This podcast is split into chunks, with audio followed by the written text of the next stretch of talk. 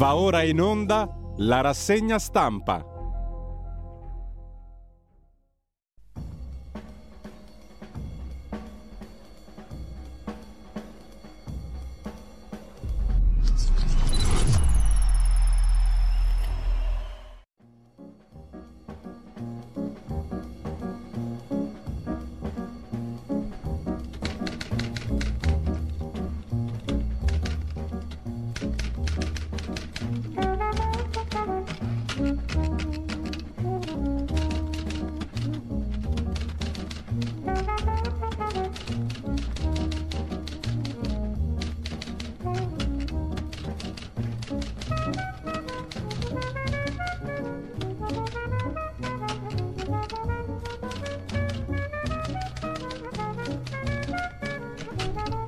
Cordiale buongiorno a tutte le ascoltatrici e a tutti gli ascoltatori da Giulio Cainarca. Ben trovati all'appuntamento con la rassegna stampa. È il 12 agosto, è venerdì, sono le 7.31 circa. Va tutto bene, compreso il sito radiolibertà.net dal quale potete partire e divertirvi un po', un po' tanto, quello che volete insomma, e anche sostenere la radio. Prima pagina dell'agenzia ANSA come al solito e ovviamente le priorità di questo periodo, cioè Renzi e Calenda. Calenda e Renzi, il terzo polo, raggiunto l'accordo, Calenda guiderà la campagna elettorale. L'autorità per le comunicazioni richiama le emittenti tutte per violazione della par condicio. Movimento 5 Stelle, la Raggi, Virginia Raggi, ex sindaca di Roma, dice io candidabile, ma il mio no è per future alleanze. Parla anche Totti, presidente della Liguria, uno dei cosiddetti centristi del centrodestra, arriva alla lista unica dei moderati del centrodestra. Di Maio si è pronunciato su Calenda, con i bulli porgere l'altra guancia, dice evangelicamente il ministro degli esteri uscente. E leader del partito non mi ricordo più come si chiama, Insieme per il cambiamento, Insieme per il futuro, civici, boh, insomma quella roba lì, il partito di Di Maio. Intanto l'FBI va a casa di Trump, cercava documenti, è andato a casa di Trump cercando documenti sulle armi nucleari, rivela il Washington Post, timori per la sicurezza nazionale e Biden si prepara per il 2024. Frana il tunnel della banda del buco, in tutti i sensi, salvato il ladro bloccato a Roma, in piazza Innocenzo XI. È stato tirato fuori dai vigili del fuoco dopo otto ore, il ladro, dal cunicolo dove era rimasto incastrato a causa di un cedimento. L'uomo è stato caricato su un'ambulanza. Tre persone sospettate di essere coinvolte nel tentativo di furto tramite cunicolo sono state sentite dai carabinieri, alcune con precedenti penali è stato salvato il ladro del cunicolo, il deposito dei simboli elettorali, la corsa per arrivare primi sulla scheda, intanto è uscito il programma del centrodestra, poi gli diamo un'occhiata. Primo step della campagna elettorale di agosto, venerdì, oggi alle 8 del mattino, inizia la fila al Viminale per depositare i contrassegni dei partiti e dei movimenti che intendono correre alla tornata elettorale del 25 settembre. C'è anche una ghigliottina quella del simpatico medico di Telecolor, Panzironi, Rivoluzione Sanitaria e il suo partito, vedremo se raccoglie le firme, con la ghigliottina, col simbolo della ghigliottina nel partito medesimo. Simpatico, molto simpatico. Sulle elezioni si pronuncia Calenda, io sono il leader del terzo polo, su Pizzarotti decide Renzi. Siamo in Ucraina, raid su Zaporizhia, scambio di accuse Kiev-Mosca, ma vedremo anche mm, che c'è qualcuno che prende sul serio la rivendicazione fatta da Zelensky sulla Crimea, il che significherebbe aprire un varco per la guerra mondiale, sostiene Domenico Quirico sulla stampa, lo vedremo dopo il suo articolo. Scoperto un vaccino anticancro, istruisce le difese, uno studio italiano, test sul tumore al colon, pronta anche la mappa genetica dei tumori che rivela come crescono, scrive l'agenzia ANSA. Di che si tratta? Entra in circolo e, come un cavallo di Troia, porta con sé istruzioni per rendere riconoscibili le cellule tumorali al sistema immunitario. Attraverso questa azione potenzia la risposta contro il cancro e l'efficacia dei farmaci immunoterapici, contrastando fenomeni di resistenza a questi trattamenti. Queste sono le potenzialità del cosiddetto vaccino anticancro messo a punto da ricercatori italiani. Le sue caratteristiche sono state illustrate da ricercatori del laboratorio Armenis Harvard di immunoregolazione presso l'Italian Institute for Genomic Medicine e della biotech italo-svizzera NUSCOM. Vaccini terapeutici contro il cancro, questo è il filone in cui la ricerca è impegnata da tempo, scrive l'agenzia ANSA in primo piano. Due italiani invece trovati morti a New York, si sospetta overdose, le vittime vivevano a Rovigo, soci in affari, erano in un appartamento in affitto, si attende l'autopsia. E poi ancora in primo piano sull'agenzia ANSA Ferragosto Record, 10 milioni di persone in vacanza, tanti gli stranieri, con il super dollaro molti dagli Stati Uniti. La spesa complessiva dovrebbe toccare i 3 miliardi e mezzo di euro. Cronaca nera, turiste violentate a Bari, il pubblico ministero ha detto scene da arancia meccanica. Il soggetto inquisito è in carcere, deve rispondere di duplice violenza sessuale aggravata, lesioni, sequestro di persona, resistenza pubblico ufficiale, mentre dovremmo dire addio alle tariffe super scontate di Ryanair, detto il numero uno della compagnia aerea, O'Leary, il caro energia pesa, i voli a 0,99 euro o a 9,99 euro sono destinati a scomparire. A causa del caro energia scoppiato con la guerra in Ucraina che pesa anche sul settore aereo, mentre il maltempo mette in stand-by l'estate nelle regioni del sud, scrive l'agenzia ANSA in primo piano. Dall'agenzia AGI, invece, prima di passare ai quotidiani, nella residenza di Trump l'FBI cercava documenti riservati sulle armi nucleari, ha, detto, ha scritto anzi il Washington Post, citando fonti esclusive vicine alle indagini. Gli agenti del Federal Bureau dell'FBI durante la perquisizione della residenza di Trump sarebbero andati alla ricerca di alcuni documenti classificati sulle armi nucleari che sarebbero stati portati via dalla Casa Bianca. Lo ha scritto il Washington Post. Il RAID, scrive ancora il quotidiano statunitense, risponde alle preoccupazioni del governo circa la possibilità che i documenti contenenti informazioni sensibili possano cadere in mani sbagliate. Le fonti non hanno chiarito se le informazioni siano relative ad armi nucleari in possesso degli Stati Uniti o di altre potenze straniere e non hanno specificato se questo materiale sia stato effettivamente ritrovato tra le mura della residenza di Trump in Florida. Il Washington Post sottolinea come i dossier sulle armi nucleari siano molto sensibili e l'accesso ai contenuti limitato a un piccolo numero di funzionari governativi. Dagli Stati Uniti a Mosca, a Zaporizia il mondo rischia la catastrofe radioattiva in ogni momento, dicono i russi che ribadiscono le loro accuse contro l'Ucraina. Controlliamo noi la centrale, non ha senso che la bombardiamo noi. Dicono i russi. I bombardamenti sull'area della centrale nucleare di Zaporizia possono portare in ogni momento a una catastrofe radioattiva che coinvolgerebbe l'intera Europa e ampie zone della stessa Russia, ha detto il rappresentante permanente della Russia alle Nazioni Unite. Vasili Niebienzia durante la riunione del Consiglio di sicurezza dell'ONU, appunto dedicata alle attività militari che stanno coinvolgendo la centrale di Zaporizhia in Ucraina.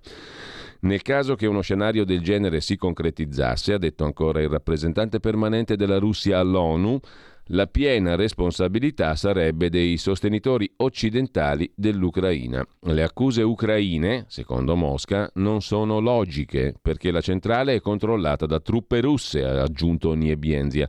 Questa propaganda sta trovando spazio sui media occidentali, ma non ha logica perché le nostre truppe non avrebbero alcuna ragione di colpire una centrale che è sotto il nostro controllo.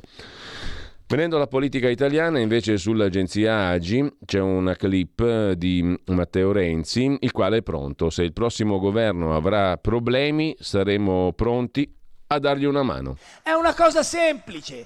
C'è una riforma che ha fatto il governo Renzi che non ricorda nessuno, ma che vedrete nei prossimi anni se funzionerà o no. L'ha firmata per primo un nostro collega parlamentare che si chiama Mauro Del Barba. Le società benefits ne sta parlando un signore che si chiama Larry Fink, che è il capo di BlackRock, un fondo che non so nemmeno quanti zeri ha alla fin fondo, una grande istituzione finanziaria. Che conta molto. Le società benefits cosa sono? Sono l'idea che il capitalismo non sia soltanto il profitto, ma il profitto è la restituzione, il valore sociale dell'impresa, il fatto che io cerco di restituire qualcosa alle persone che lavorano con Questo me. Questo sarà un punto del vostro programma con Calenda?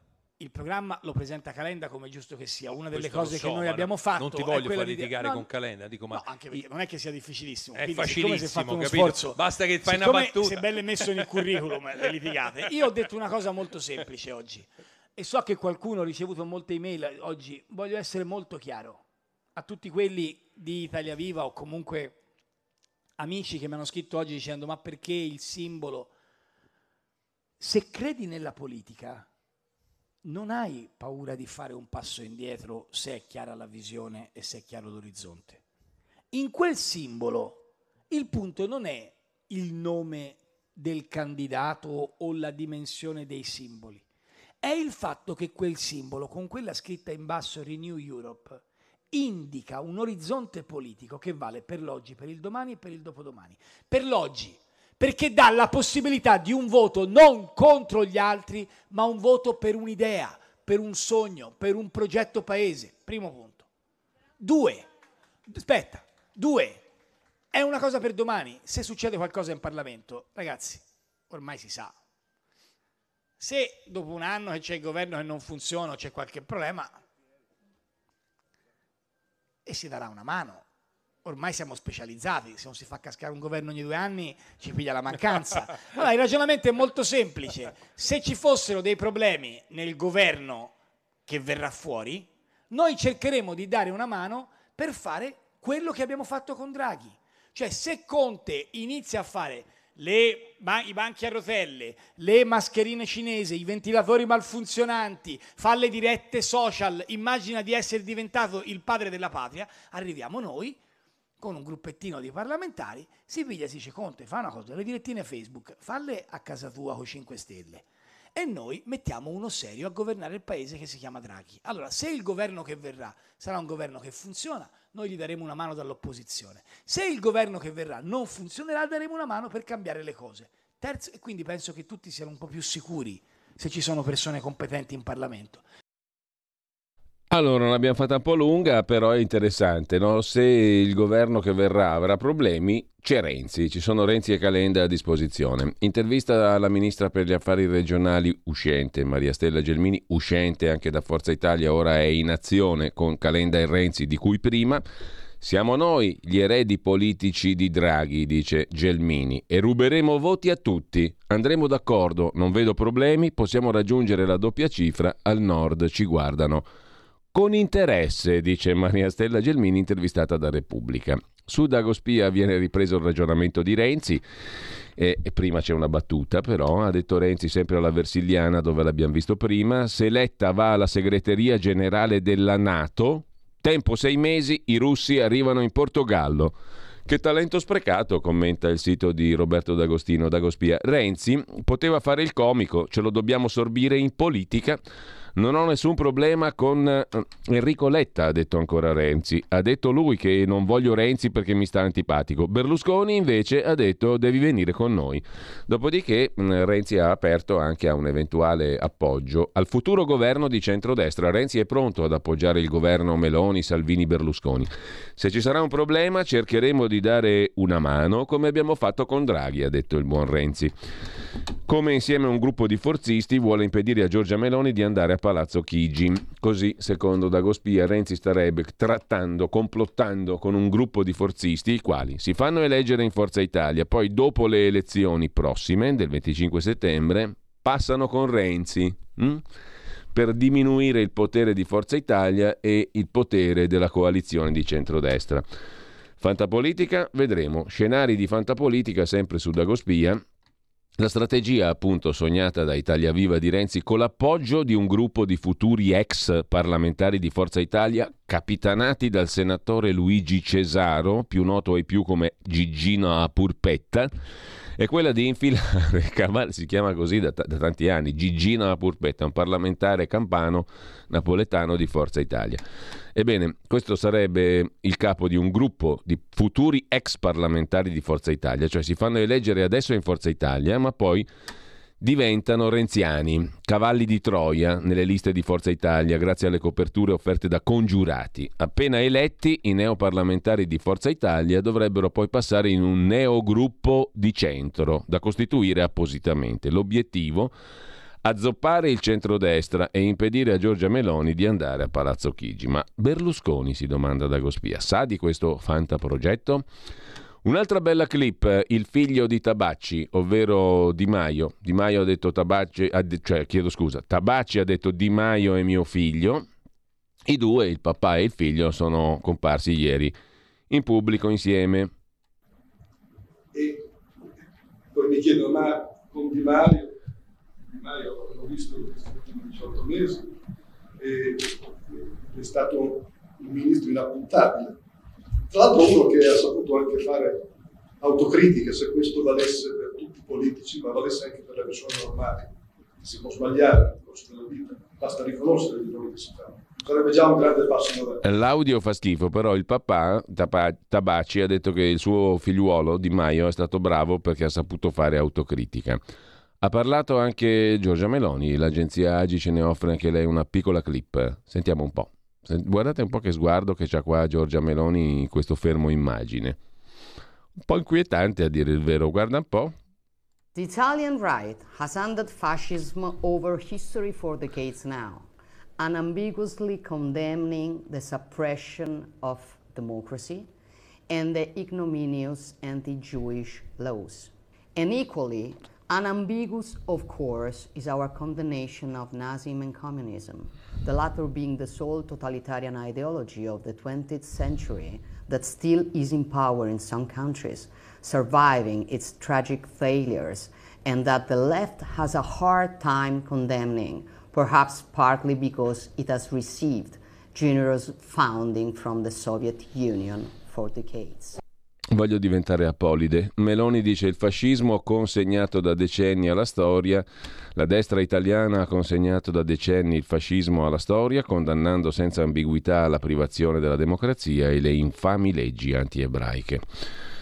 Si può mm, rinunciare alla cittadinanza? È il prossimo passo, mi piacerebbe farlo. Comunque, al di là di questo, al di là delle stupidaggini del conduttore di questa pessima rubrica, nel feudo della destra, scosso dal tradimento, Latina torni Littoria.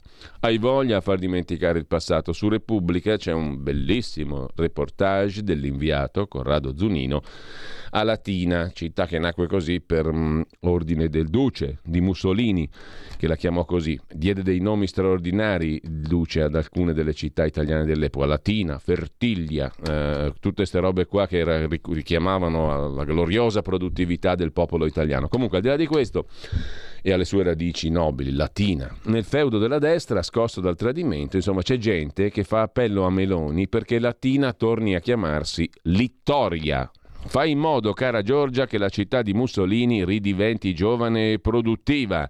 Il ventennio è sangue e linfa di queste terre. C'è qualcuno che ragiona così. Attenzione, dice Repubblica, perché ha voglia questa a scrollarsi di dosso il fascio.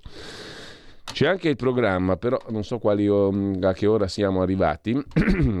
C'è anche il programma per l'Italia, l'accordo quadro di programma per un governo di centrodestra. È uscito il programma elettorale di Forza Italia Berlusconi Presidente, Lega Salvini Premier, Giorgia Meloni Fratelli d'Italia, Noi Moderati, Noi con l'Italia Maurizio Lupi, Italia al centro, Totti, Coraggio Italia Brugnaro, Unione di Centro, Libertas, Lorenzo Cesa. È uscito il programma, appunto, l'accordo quadro di programma per il governo di centrodestra. Il programma elettorale per le elezioni politiche del 25 settembre 2022 ha ricevuto il sigillo ed è sostanzialmente quello vero. Poi lo vedremo meglio. Intanto, cosa facciamo in tempo a fare? Visto che tra poco, dieci minuti ve lo dico, parleremo di una cosa decisamente bella, oltre che di queste divertenti di cui ci stiamo occupando in rassegna stampa, cioè del Ferragosto a Milano mm, per quanto concerne Milano Arte e Musica, questa bellissima rassegna estiva che da un bel po' d'anni ormai tiene compagnia a chi vuole rimanere a Milano o ci passa e vuole ascoltare buona musica, italiana e non solo, mondiale, antica e non solo in luoghi molto belli della città, di cui pure parleremo, con il maestro Maurizio Croci, direttore artistico di Milano Arte e Musica, che mh, ormai da un bel po' d'anni a Ferragosto offre un'opportunità a coloro che sono in città o vi transitano, quella di passare il Ferragosto con musica di alto livello. Ne parleremo tra poco alle ore 8, intanto mh, alle 8.30 a proposito di programma avremo con noi il professor Giuseppe Valditara, potremo approfondire il tema in particolare del federalismo e poi vedremo come è citato il tema nel programma del centrodestra che ieri è stato ufficializzato. Detto questo, vediamo un po' le prime pagine dei quotidiani di oggi. Accidenti, chiedo aiuto alla regia un attimo solo perché dobbiamo recuperare l'accesso alla nostra edicola che si addormenta se non la frequenti di continuo e quindi dobbiamo ritornarci dentro. Un attimo soltanto, ci siamo e andiamo giusto appunto a vedere le prime pagine dei quotidiani di oggi partendo da Avvenire questa volta perché l'edicola ce li presenta così. Seguiamo l'ordine che l'edicola ci propone. Avvenire, il quotidiano di ispirazione cattolica, parla di unioni simboliche. Di che cosa si parla? Si parla delle unioni elettorali, dei partiti, degli accordi fra partiti. Il segretario del PD Letta ha scelto una specie di pulmino ridotto, Prodi aveva il pullman, lui c'ha il pulmino, che sceglie un veicolo alternativo per il tour degli ultimi 15 giorni di campagna elettorale. Enrico Letta ha presentato il simbolo, del PD e il programma dei cosiddetti demo progressisti, lavoro, ambiente, diritti, scuola per gli italiani di domani. 10 miliardi annunciati in 5 anni per il settore e aumenti di stipendi ai professori. Calenda e Renzi intanto raggiungono l'accordo terzo polo, sarà Calenda a guidare la campagna elettorale nel centrodestra. Nel programma torna il ponte sullo stretto di Messina, così a venire. L'estate invece durerà sei mesi, clima rovente, Milano sarà sempre più simile al Texas, scrive a venire. C'è il bel pezzo, poi lo vedremo più in dettaglio, di Lucia Capuzzi inviata a Kabul sull'Afghanistan, Emirato anno primo, una pace asfissiante. 12 mesi dopo la caduta della capitale e il ritiro degli Stati Uniti e della Nato dall'Afghanistan, la repressione dei talebani è strisciante, dilaga la povertà ma a venire ha un occhio anche per il disagio psichico. I nostri figli speciali dimenticati da tutti, le famiglie lamentano i deficit di strutture e servizi. La terribile vicenda di Civitanova Marche riapre la ferita della malattia mentale e di come dovrebbe essere gestita dalle autorità sociosanitarie, cure, percorsi di recupero e percorsi giudiziari, un viaggio nella quotidianità di chi li affronta. La sfida della prevenzione vanno presi in carico prima che possano diventare pericolosi, scrive Avvenire. Il Corriere della Sera apre la sua prima pagina col terzo polo. A guidare sarà Calenda. Letta intanto a proposito di guidare propone un giro d'Italia sul minibus elettrico. Per quanto concerne il centrodestra, siglato il programma. Intanto chiedo alla regia magari di preparare per dopo, per lo stacco, un pezzo di uno degli autori che fanno parte del programma del Ferragosto milanese di cui parlavamo. C'è il post sulla nostra pagina Facebook e prenderemo oh, uno degli autori citati per la musica del Ferragosto milanese. Intanto Terzo Polo guida Calenda, come dicevamo, mentre guida il minibus elettrico Enrico Letta per fare il Giro d'Italia e il centrodestra ha fatto il suo bel programma. Renzi parla dell'accordo con Azione, io servo assist, lui fa il numero 10, la mezzala che offre gli assist al centravanti e poi Elite su Prestigiacomo in Sicilia. Mara Carfagna intervistata dal Corriere Dice noi siamo in continuità con Draghi, per me non chiedo ruoli, ma anche Luigi Di Maio annunzia al popolo, urbi e torbi, noi andremo oltre il 3% e Conte è incompatibile, incompatibile in assoluto, non con chi, proprio in assoluto. La Serie A prende il via e in Tanzania l'alpinista Lunger e la battaglia per le donne africane. Tamara Lunger in un villaggio Masai con due ragazze che le hanno raccontato di essere scappate per evitare l'infibulazione. Kilimangiaro, il gesto di Tamara in vetta contro l'infibulazione. Ehm, l'alpinista ha incontrato le donne che fuggono dalle famiglie perché non vogliono l'infibulazione. Tamara Junger, altoatesina 36enne, ha scalato il Kilimangiaro per sensibilizzare l'opinione pubblica. Lottare ovunque si può, dice la donna. Mai più aerei a pochi euro e poi la guerra in Ucraina. Così l'Ucraina frena con i missili l'avanzata dei soldati russi. Poi c'è la storia di Roma, la banda del buco dei ladri che deve essere soccorsa, crollo mentre scavano un tunnel, un ladro tirato fuori in gravi condizioni, così sul Corriere della Sera. Il domani di Carlo De Benedetti si occupa invece di Carlo Nordio. Meloni evoca il blocco navale contro i migranti, dice l'ex pubblico ministero di Venezia, eh, intervistato da Giulia Merlo per domani. Meloni evoca il blocco navale contro i migranti, la tolleranza zero, ma è solo eccitazione elettorale, dice Nordio che critica gli eccessi di Giorgia Meloni. L'articolo principale è dedicato alla Covid. Chi si ricorda la pandemia? 100 morti al giorno, ma il Covid, continuano a chiamarlo al maschile, scompare dalla campagna elettorale, scrive domani dei virologi che si dovevano candidare in massa alle elezioni non c'è traccia, solo Bassetti vuol fare direttamente il ministro della salute, gli italiani non vogliono pensare alla pandemia e i partiti li accontentano. 100 morti al giorno, ma nessuno parla più della Covid. Denunzia il domani in prima pagina, mentre il direttore Stefano Feltri si occupa di Enrico Letta e del PD, tutto quello che il PD tocca diventa subito establishment, cioè lor signori. A proposito di lor signori, gli impresentabili nelle liste, è l'apertura del fatto quotidiano di Marco Travaglio, il calciomercato sui seggi, gli inquisiti, i riciclati e compagnia bella. La frase sopra la testata, in otto mesi il prezzo del gas è decuplicato e se Putin ci chiudesse il rubinetto l'Italia sarebbe rovinata, ma il governo continua a fischiettare senza dire la verità. È un tema rimosso questo dal governo, ma anche dalla campagna elettorale, in larga parte. Parla Roberto Fico, presidente della Camera, intervistato dal Fatto Quotidiano. Usciti i nemici siamo più forti e progressisti come 5 Stelle, alle urne possiamo superare il 10%, la rottura da parte del PD è stata frettolosa. Con i 5 Stelle, Giorgia Meloni, l'avversario va rispettato e combattuto sul terreno politico. E poi uno studio dell'Istituto Max Planck, il 40% dei 5 Stelle li rivoterà, il 20% è ancora incerto avranno seguito probabilmente più al sud che al nord, secondo molti analisti più al sud Italia. Renzi l'ha resa a Calenda, ora è lui a guidare, i sondaggi li danno sotto il 5%. L'avete voluta voi, invece Giorgia Meloni, è il titolo del commento firmato da Marco Travaglio. Non passa giorno senza un appello contro l'avvento di Giorgia Meloni a Palazzo Chigi e di questa bella destra al governo. Appelli sacrosanti, scrive Travaglio, se non fosse che molti firmaioli e indignati speciali hanno lavorato cinque anni per questo obiettivo. L'avete voluta voi Meloni a Palazzo Chigi.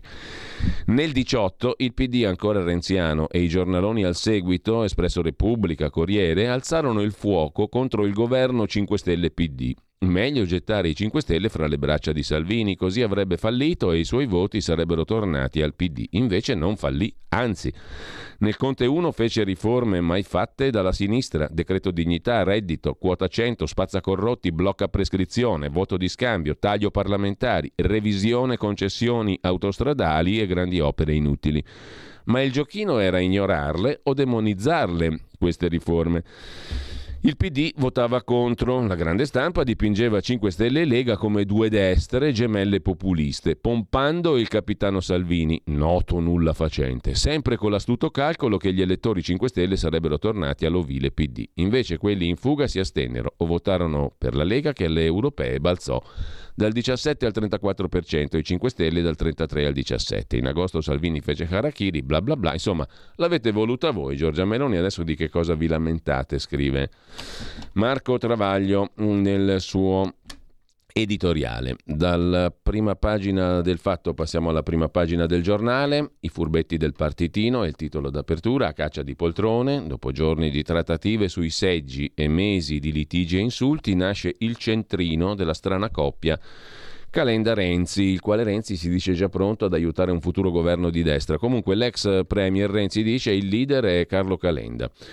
E poi ancora NATO, fisco, sicurezza, ecco qua il programma del centrodestra, presentato ieri il programma del centrodestra, 15 punti per l'Italia, poi lo vediamo più in dettaglio. Il primo punto prevede un paese a pieno titolo parte dell'Europa, dell'Alleanza Atlantica, dell'Occidente, poi spazio a fisco, sicurezza e fondi del PNRR. Carlo Lottieri si occupa di Carlo Cottarelli, si candida col PD, ma ha visto le loro idee, la scelta di Cottarelli di candidarsi con il Partito Democratico, scrive il giornale, suscita perplessità, perché quello di Enrico Letta è il partito più conservatore schierato a difesa dell'esistente, erede della sinistra democristiana e del Partito Comunista. Cosa potrà fare nel partito dello status quo?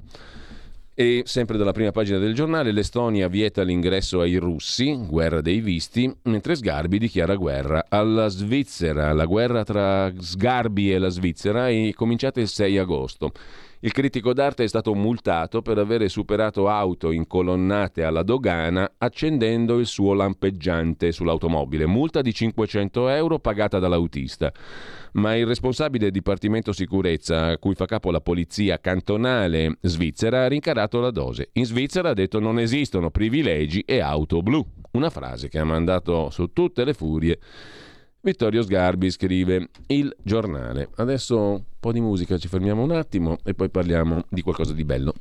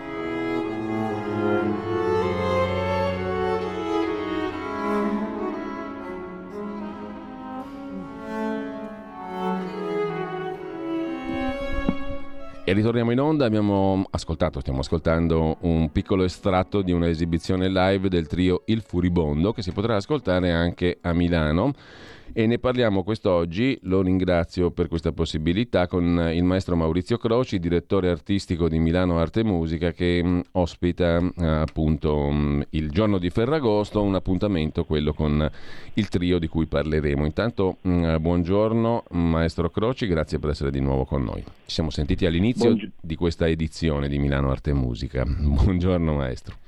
Buongiorno, grazie di questo invito. Maurizio Croci è organista, clavicembalista, lo ricordo brevemente, professore, promotore degli organi storici e direttore artistico di Milano Arte Musica. Come è andata, maestro, fin qui questa edizione 2022? Ma direi che sta andando molto bene, eh, quasi in controtendenza a quello che sento da colleghi eh, in, in, altre manifestazioni. Diciamo che il nostro pubblico dopo il Covid è, è tornato a, a, frequentare i nostri concerti con assiduità, quindi direi che abbiamo quasi, quasi sempre avuto tutto, tutto esaurito e, e siamo molto contenti. Maestro, il 15 agosto, il giorno di Ferragosto, ormai è tradizione da un bel po' di anni che Milano Arte e Musica offra ai cittadini milanesi, a coloro che si trovano a Milano e vogliono ascoltare buona musica, come del resto il programma di tutta la manifestazione permette di fare fino al 31 di agosto, il giorno di Ferragosto, dicevo, Milano Arte Musica offre la possibilità eh, di mh, mm, avere un concerto mh, mm, decisamente interessante ogni anno. Quest'anno tocca, come dicevamo prima, al Furibondo, un trio di archi composto da Lianna Mosca al violino, Gianni De Rosa alla viola, Marcello Scandelli al violoncello, che si esibirà alle ore 18 di Ferragosto, il 15 agosto prossimo, alla chiesa di Santa Maria della Sanità in via Durini, che è una chiesa maronita milanese dove si professa una devozione particolare per quello che è stato chiamato il Padre Pio del Libano, San Charbel, tra le altre cose. Un edificio che a sua volta è soprannominato il violoncello, perché ha una forma molto particolare. Tanti che saranno passati tra Piazza San Babile e il centro di Milano l'avranno magari anche visto, no? questa chiesa molto bella. Le lascio subito però la parola maestro per eh, parlare un po' di questo appuntamento nel quale si proporranno tre autori, Boccherini, Ricci e Giardini, del Settecento italiano, ma in chiave europea. Mm? Italiani in Europa si intitola il concerto di Ferragosto, infatti. No? Esatto, esatto. Italiani in Europa un, innanzitutto è un concerto che, che, propone una formazione abbastanza in, inusue, inusuale, cioè un trio d'archi, è raro ascoltare un trio d'archi senza pianoforte o in, in, questa, appunto, in, questa, questa formazione molto particolare. Ehm, quindi il trio, il, il, Furibondo da anni si dedica alla, ris, alla riscoperta, alla riproposizione di questo part, repertorio eh, per questa particolare formazione Ehm, in questo caso ci propone sì, un concerto dal titolo Italiani in Europa, ovvero opere di tre italiani, di cui uno notissimo, cioè eh, Luigi Boccherini, altri mm. due forse un po' meno noti come il torinese eh, Giardini. Giardini e il comasco eh, Francesco Particolare Lici, che però all'epoca, cioè nella seconda metà del Settecento, eh, come Boccherini erano notissimi in Europa e eh, attivi non solo in Italia ehm, eh, uno era nel Duomo di Como, uno a Milano e a Torino, ma anche nelle corti europee, eh, appunto in cui proponevano la loro musica, che era musica per l'epoca, per l'epoca molto moderna e molto alla moda. Eh, non dimentichiamoci che proprio in quest'epoca eh, si comincia a diffondere in modo preponderante, soprattutto ehm, in Italia, ma in tutta Europa, la, il gusto per la musica da casa, per la musica eh, de- dedicata ai, al nuovo ceto borghese che poteva, eh, che coltivava, che inizia a coltivare eh, la musica eh, in modo amatoriale, che però diventa destinatario di eh, appunto queste nuove composizioni ehm, di, questi, di questi musicisti italiani. Che tra l'altro eh, Boccherini finì la sua vita, se non sbaglio, perché mi sono molto incuriosito anche un po' delle biografie dei tre autori che vengono proposti a Ferragosto, no? Boccherini, appunto Ricci e Giardini. Boccherini finì in miseria la sua vita, dopo essere stato a lungo in Spagna, se non erro, no? Sì, era stato a Madrid e appunto era a servizio, fu al servizio anche del, dell'infante eh, di Spagna e, eh, e appunto fu, fu comunque molto molto noto nella, nell'ambiente anche aristocratico e borghese madrideno. Una curiosa figura è quella di Francesco Pasquale Ricci, che fu molto famoso in vita ma fu poi molto dimenticato, se non sbaglio, no? maestro Croci. Nacque a Como, come lei ricordava, e fu anche sacerdote, tra l'altro, dell'Ordine dei Frati Minori.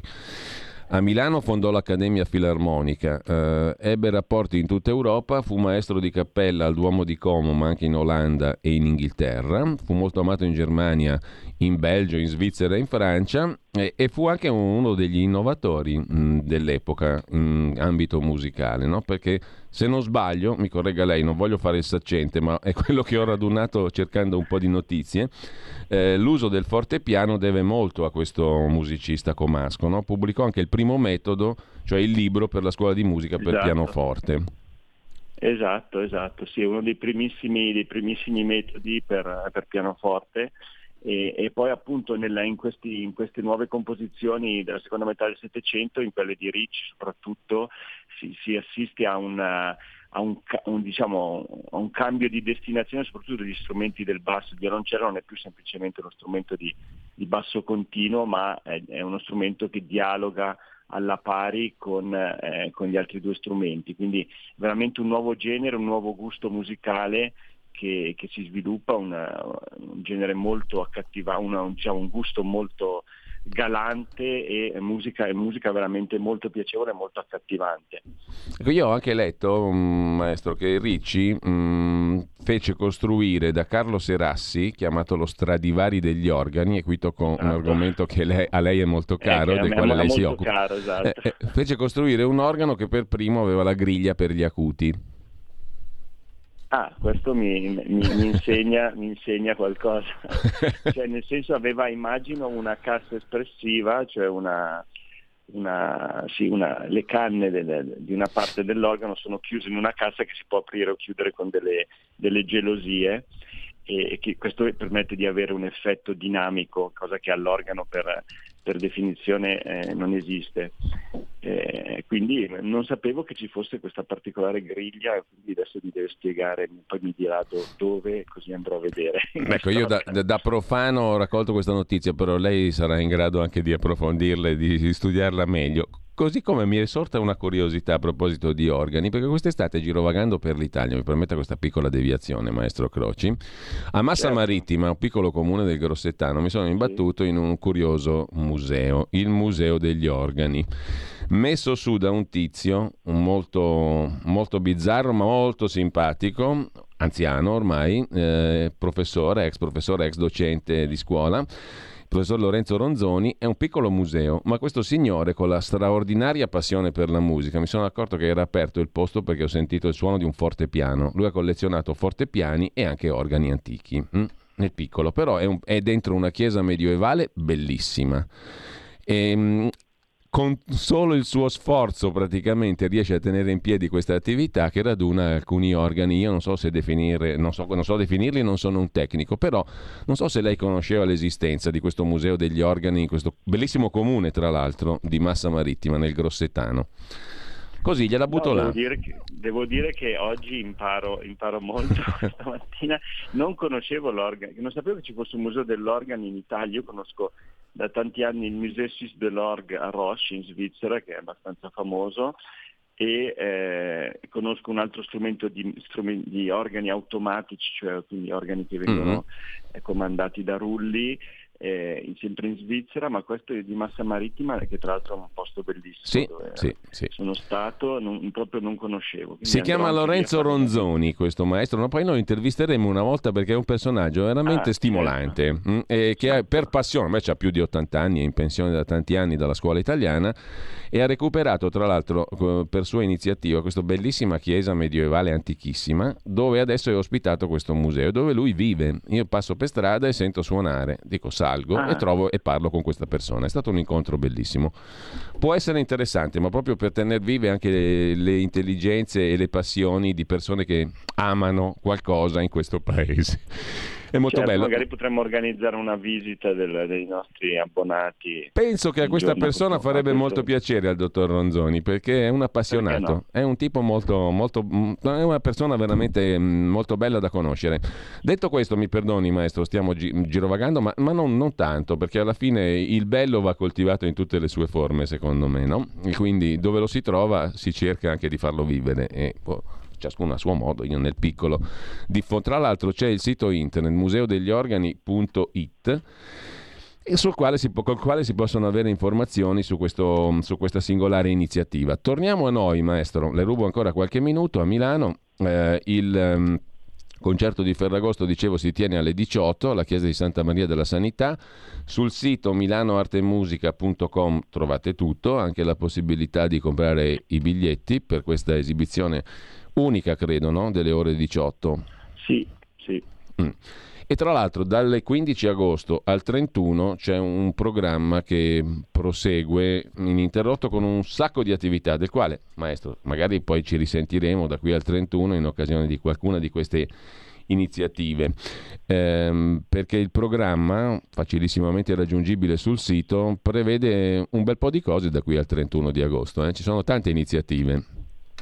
Sì, è un programma che adesso si concentra, diventa molto intenso, eh, con anche un nuovo, una, nuova, una, nuova, una, nuova, proposta di formato. Allora, innanzitutto dopo il 15 agosto avremo un concerto eh, in sala capitolare il 18 agosto, in due turni alle 18 alle 20.30, con anche qui un organico molto particolare, due arpe barocche, con mm. Mara Galassi e Flora Papadopoulos, due grandi arpiste eh, della nostra città, eh, che naturalmente la cui attività si estende non solo nella nostra città ma in tutta Europa e ci proporranno un bellissimo programma intorno all'arpa eh, ai tempi di Bach, l'arpa era molto popolare in Germania sì. e eh, quindi proporranno non solo una trascrizione loro del celebre concerto italiano di Bach, ma anche una serie di, di brani di autori meno noti che si trovano in raccolte eh, destinate all'arpa appunto intorno ai primi anni del 1700,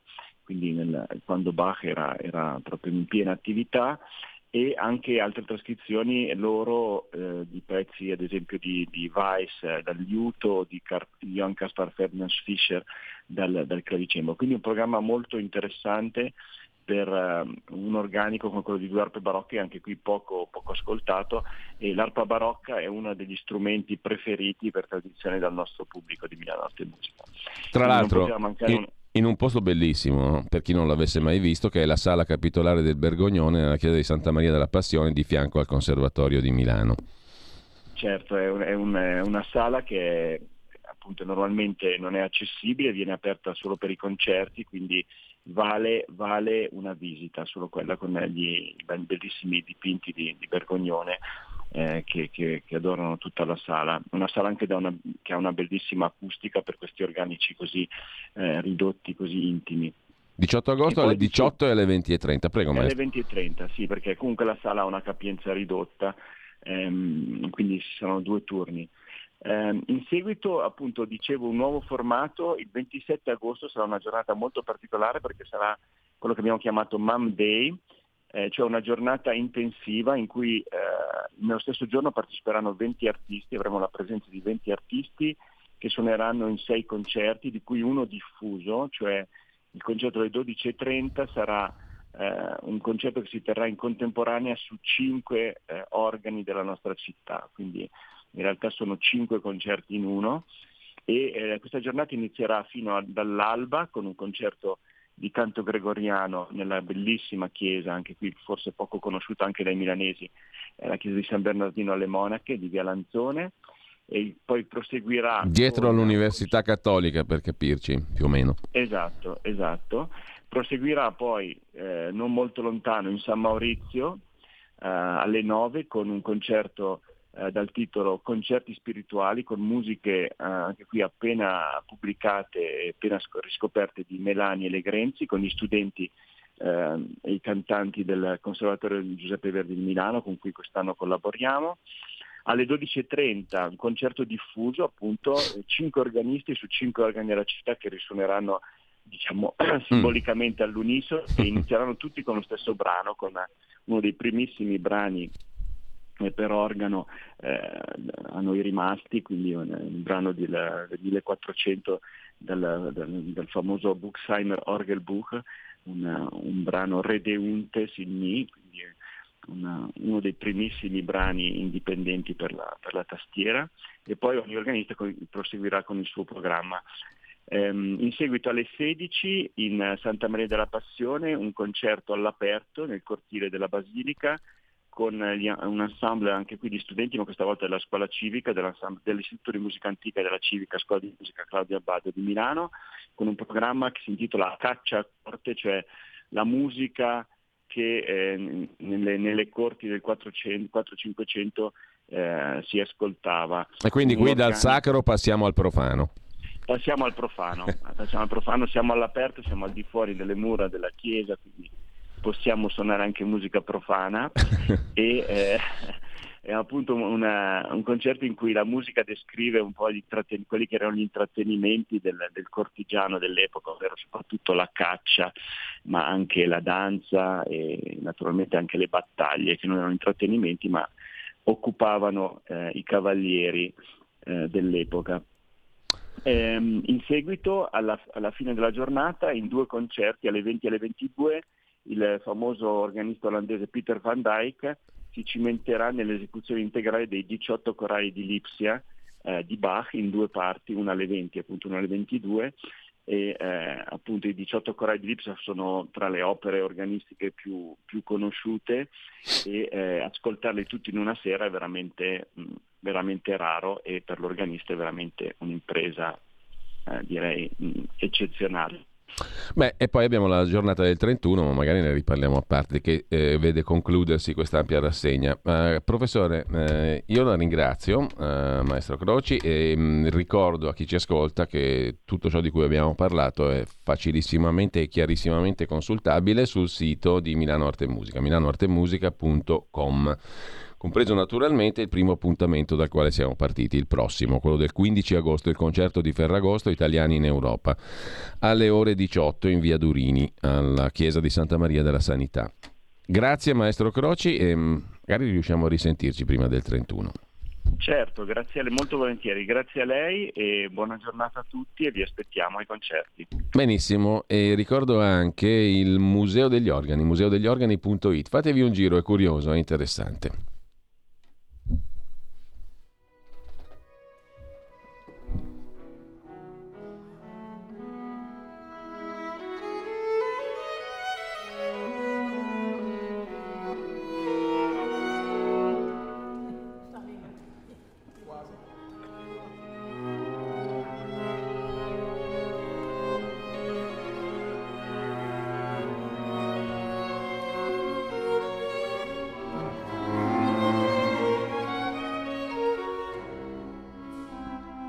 Bene, chiudiamo la parentesi musicale, tra poco apriremo quella programmatica e in vista appunto del tra poco, dov'è che eravamo rimasti? Eravamo rimasti a Il Giornale, eh, Sgarbi che dichiara guerra alla Svizzera, mentre andiamo veloci con le prime pagine, poi andiamo agli articoli principali del giorno, ma anche a tante altre cose e parleremo tra poco con il professor Valditara anche di mm, programma, giusto appunto, e di federalismo in particolare. Nasce il terzo polo, Calenda al timone. Questo è il titolo d'apertura del quotidiano nazionale, ma mh, mm, il giorno, uno dei tre giornali del quotidiano nazionale, apre con la furia cieca di un 33enne che aveva già precedenti per droga, parecchi problemi, che ha fatto due aggressioni e un omicidio a Como in poche ore. È stato fermato. Omar Querenzi, 33 anni.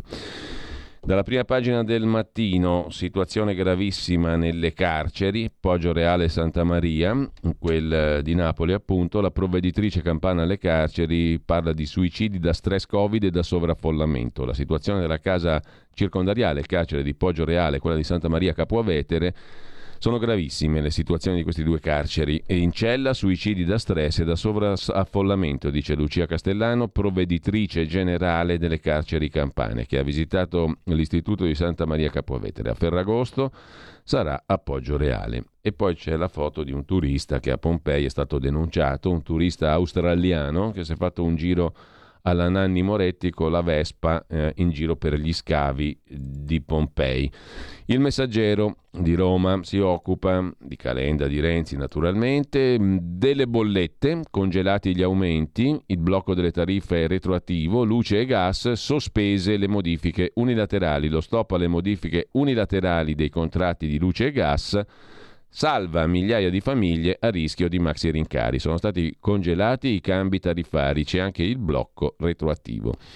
Poi c'è il tema delle piscine sporche, blitz dei carabinieri, piscine sporche con batteri, i NAS dei carabinieri hanno fatto chiudere 10 acquapark trovandone irregolari ben 83 su 288 controllati, cioè uno su tre è irregolare in un'operazione messa in campo a livello nazionale. In un'estate calda come questa, in cui le piscine sono prese d'assalto ogni giorno, il dato preoccupa. Nei casi peggiori è stato riscontrato che l'acqua proveniva da pozzi non potabili, soltanto nel Lazio 4 gli impianti chiusi, scrive il messaggero. Il tempo di Roma si occupa dell'assalto finale, emergenza immigrazione in primo piano, hotspot pieno, tragedie sfiorate, 239 arrivi in un giorno a Lampedusa che è allo stremo. I dati del Ministero dell'Interno da gennaio 45.000 aspiranti profughi, in tutto il 2019 furono 11.000. Il programma del centrodestra parla di confini blindati e sicurezza per contrastare i clandestini. Un'altra giornata nera a Lampedusa, ieri 239 sono sbarcati, altri 40 rischiano, hanno rischiato la vita a causa rovesciamento del barcone che li trasportava. Intanto l'hot spot di Lampedusa esplode, 600 persone accolte a fronte di una capienza della metà. I numeri sono infine impietosi. Da inizio anno sbarcati 45.000 migranti contro gli 11.000 dell'intero 2019, ai tempi di Salvini al Viminale. Il centrodestra presenta il programma e sui confini promette meno arrivi, più sicurezza nelle città. C'è poi la nostalgia del PD per il Movimento 5 Stelle, arrivano segnali di pace dal PD a Giuseppe Conte, l'accordo Calenda-Renzi e poi Bossi, Umberto Bossi, dal Po alle canottiere, l'ultima sfida, l'autonomia. Sarà ricandidato, non ritorna anche la candidatura di Umberto Bossi, scrive il Tempo di Roma, mentre è crollato il tunnel della banda del buco dei ladri. La Repubblica apre con una questione bruciante, urgente, straordinaria, come abbiamo già in parte visto, la vecchia fiamma. Avete mh, mm, visto che Fratelli d'Italia c'è il simbolo della fiamma nel suo simbolo elettorale? ce l'ha da sempre, però adesso fa scandalo perché forse questa qui vince. Giorgia Meloni contestata da destra e sinistra per il simbolo neofascista che, attenzione, evoca la tomba di Mussolini, per chi non lo sapesse. Letta presenta il logo col ramoscello d'ulivo dei democratici e progressisti e promette saremo il primo partito e poi l'accordo Renzi-Calenda, eccetera. Questo in prima pagina su Repubblica. La stampa parla delle promesse dei patrioti, Meloni, Salvini, Berlusconi, che hanno presentato il programma del governo del centrodestra. Prima la patria, ma subito dopo meno tasse per le partite IVA, rottamazione delle cartelle Equitalia, innalzamento pensioni minime, ponte sullo stretto, ma anche revisione dei decreti sicurezza. Così sulla stampa di Torino, con un'intervista a Luca Zaia che poi vedremo, non mi candido, sui diritti la Lega cambi, sulla questione dei diritti civili e del Rio. Con noi, dice l'esponente PD, i delusi dalla caduta di Draghi. Poi c'è Enrico Letta e l'eco autobus elettrico per il Pro di Tour e un pezzo di David Quammen, dallo spillover al Covid il virus non correrà più veloce dell'uomo e Quomen è il, lo studioso che si è occupato dello spillover, appunto, cioè del passaggio del virus all'uomo. Il virus è quello che ci ha accompagnato in questi due anni, cioè SARS-CoV-2.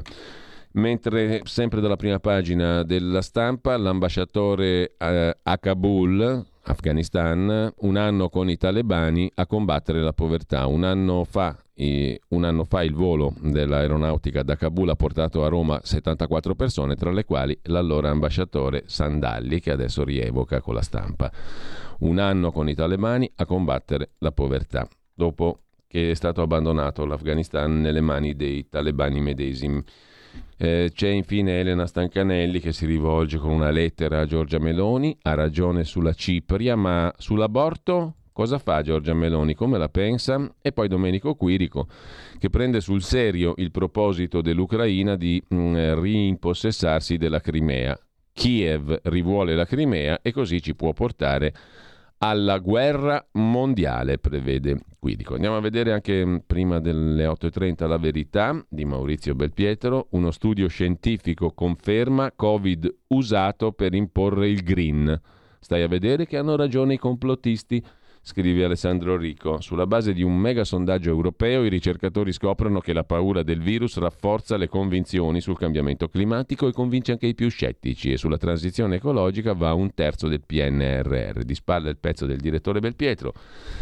Su Enrico Letta e il PD sempre più circo, promesse già smentite, candidati incompatibili, scrive Letta. La foto di Mentana che ci accusa di mentire ma poi non sa spiegare perché, scrive Giorgio Gandola, e poi a centropagina ecco come vuole governare il centrodestra, il programma in 15 punti dell'alleanza di centrodestra. Marcello Veneziani si occupa della lunga e profonda passione dell'America per Mussolini, quando Mussolini piaceva agli anglo-americani e Di Maio, a proposito di America, per gli Stati Uniti è il cavallo di Troia della Cina. Report ufficiale lo stabilisce.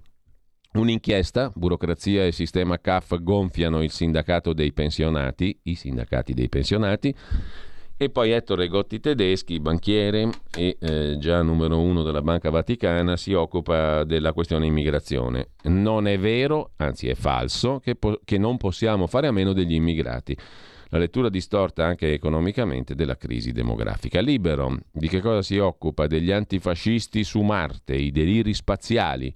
Giorgia Meloni archivia il ventennio, a sinistra ci rimangono male. Subito chiedono a Giorgia nuove abiure, dalla fiamma nel simbolo al rapporto con Orban il primo ministro ungherese. Intanto il centrodestra ha presentato il programma e Calenda si mangia Renzi e vuole censurare i giornalisti. Nasce il quarto polo, lo guiderà Carlo Calenda che attacca il condirettore di Libero. mentre Lady Franceschini si lamenta del marito famoso, sono candidata perché valgo e non per il marito, dice la signora Franceschini, cioè Michela Di Biase, il segretario del PD Letta sfregia la lapide dei morti del sisma, costretto a dimettersi, scrive ancora Libero in prima pagina. Un attimo solo, chiedo sempre alla regia di darci, sì, se tanto dobbiamo fermarci, quindi benissimo, dopo riprendiamo, riprendiamo da qui. Mm, a tra poco, ma con noi c'è il professor Giuseppe Valditara. Stai ascoltando Radio Libertà. la tua voce libera, senza filtri né censura. La tua radio.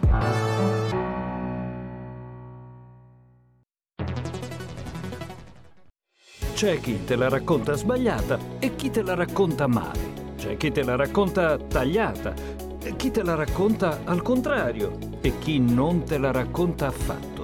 QDS te la racconta giusta. Ogni giorno la tua terra, il suo presente, le sue attese, la sua volontà di rinascita.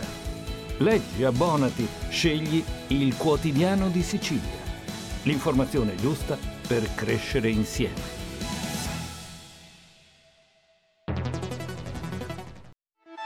Stai ascoltando Radio Libertà, la tua voce libera, senza filtri né censure, la tua radio.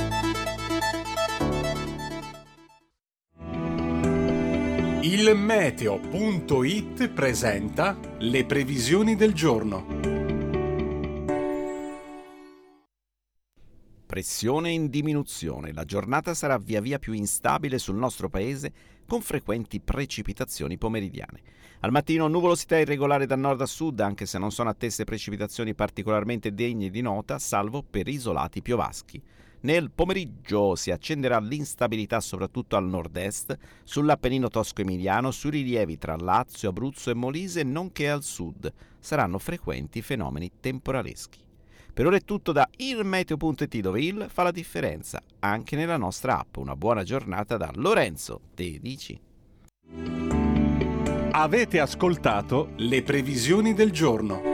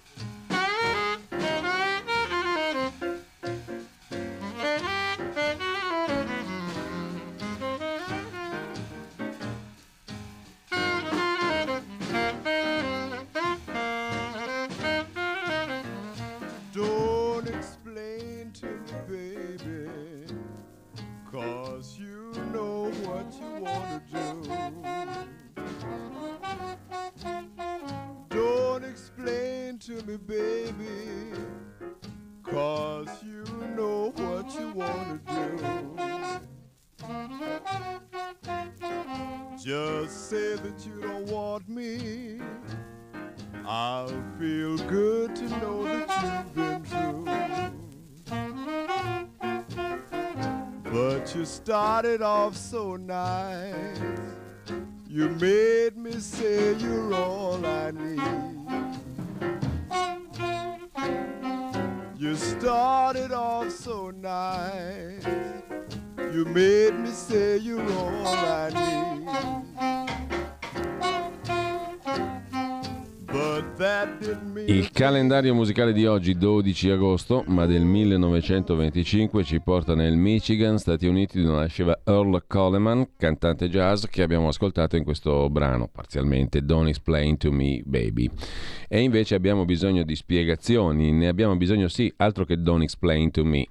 Lo facciamo il tentativo di avere spiegazioni o comunque di ragionare su che cosa? Su quello che abbiamo citato prima, il programma del centrodestra, le elezioni eh, il 25 settembre, è un appuntamento importante eh, con il professor Giuseppe Valditara, giurista, docente universitario, già senatore, che abbiamo in collegamento con noi. Buongiorno professore, che è coordinatore anche di Lettera 150, lettera150.it. Buongiorno professore. Buongiorno, buongiorno Allora, a voi.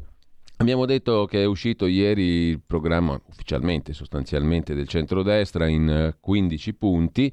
Ovviamente questa mattina non analizzeremo tutti e 15 i punti, ma ci soffermiamo in particolare su un aspetto, del quale peraltro professore anche lei si è occupato in dettaglio in questi anni, eh, vale a dire la questione delle riforme istituzionali, l'assetto istituzionale migliore da dare a questo Paese, in particolare uno um, dei temi su questo argomento, ovvero il percorso cosiddetto federalista. No?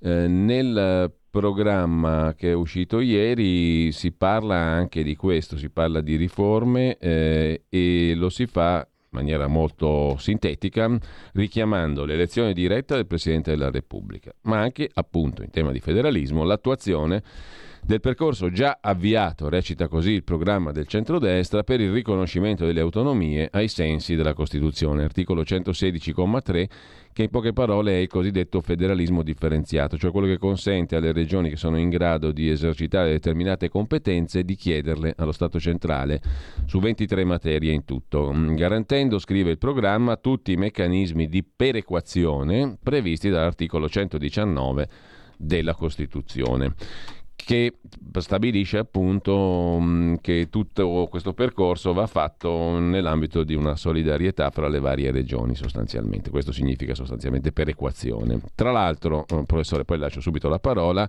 il programma parla anche eh, di mm, implementazione di una legge, quella sul federalismo fiscale, oltre che su Roma Capitale, che è una legge che risale al 2009 una legge delega, se non ricordo male, la legge 42 del 2009 che delegava il governo appunto a intervenire mm, con una serie di mm, disposizioni per attuare il federalismo fiscale. In realtà, professore, quella legge del 2009 dava ai governi dell'epoca 30 mesi di tempo. Larghissima parte di quella legge non è stata attuata. Come siamo combinati? Allora, professor Valditara?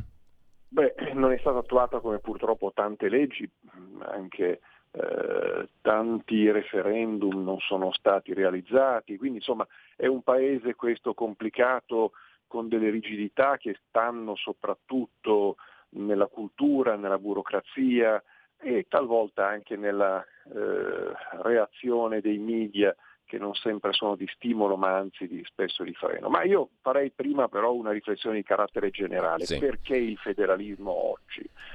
E andiamo un po' a ritroso, guardiamo quello che è successo alla fine del secolo scorso e eh, vediamo che alla fine degli anni Ottanta eh, un enorme mercato come quello cinese si apre eh, al mondo, eh, nel 1900 eh, 90 si apre anche eh, l'impero sovietico, eh, quindi si tratta di eh, ben più di un miliardo di persone eh, che eh, vengono immesse finalmente nell'economia mondiale.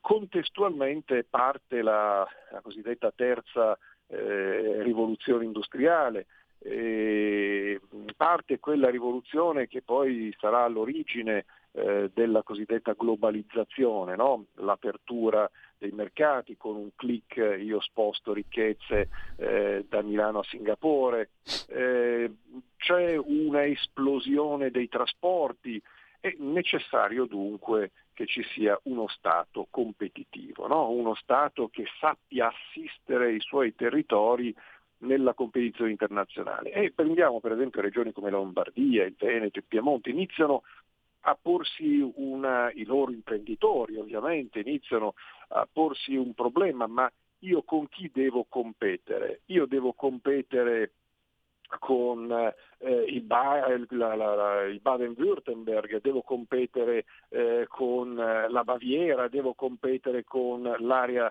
del Lionese, con la Catalogna e andiamo a vedere quali sono i servizi che offrono quelle regioni, sono mm. servizi che danno una competitività al territorio enormemente superiore rispetto a quelli che dà il sistema italiano. Ora, se in una società chiusa, uno Stato centralista che fa cadere dall'alto le decisioni, che è certamente sempre molto più lento, molto più occhiuto, eh, che non coinvolge il cittadino dal basso, può essere accettato e in una società aperta invece eh, questo meccanismo non funziona. Quindi eh, l'imprenditore più dinamico, le realtà più dinamiche hanno iniziato a porsi il problema di una struttura che valorizzasse i territori. Poi questo al di là delle tematiche che la Lega aveva anche portato eh, sull'identità, eh, sul recupero delle tradizioni, ma questo diciamo, è un leitmotiv che, che durava anche da più tempo, ma la miccia eh, esplode proprio con queste fortissime necessità. E fortissime necessità che però ormai si sono estese a tutta Italia. E qui veniamo poi al secondo punto molto importante, anche perché poi il, la cosiddetta globalizzazione, attenzione, non confondiamo la globalizzazione con il globalismo. Spesso e volentieri anche nel mondo del centrodestra si tende a confondere globalizzazione e globalismo. Ora, eh, la globalizzazione è un fenomeno eh, economico legato eh, al sviluppo dell'intelligenza artificiale, allo sviluppo eh, del, eh, di questa finanziarizzazione eh, dei mercati, legati a, come dicevo prima, basta un clic che tu sposti ricchezze da una parte all'altra del mondo. Eh, e questi sono dati di fatto, è un po' come se eh, alla scoperta delle macchine noi avessimo scelto di stare dalla parte dei lubbisti che spaccavano le macchine 1700, alla fine del 1700, all'inizio del 1800 eh, per eh, difendere il loro posto di lavoro. No?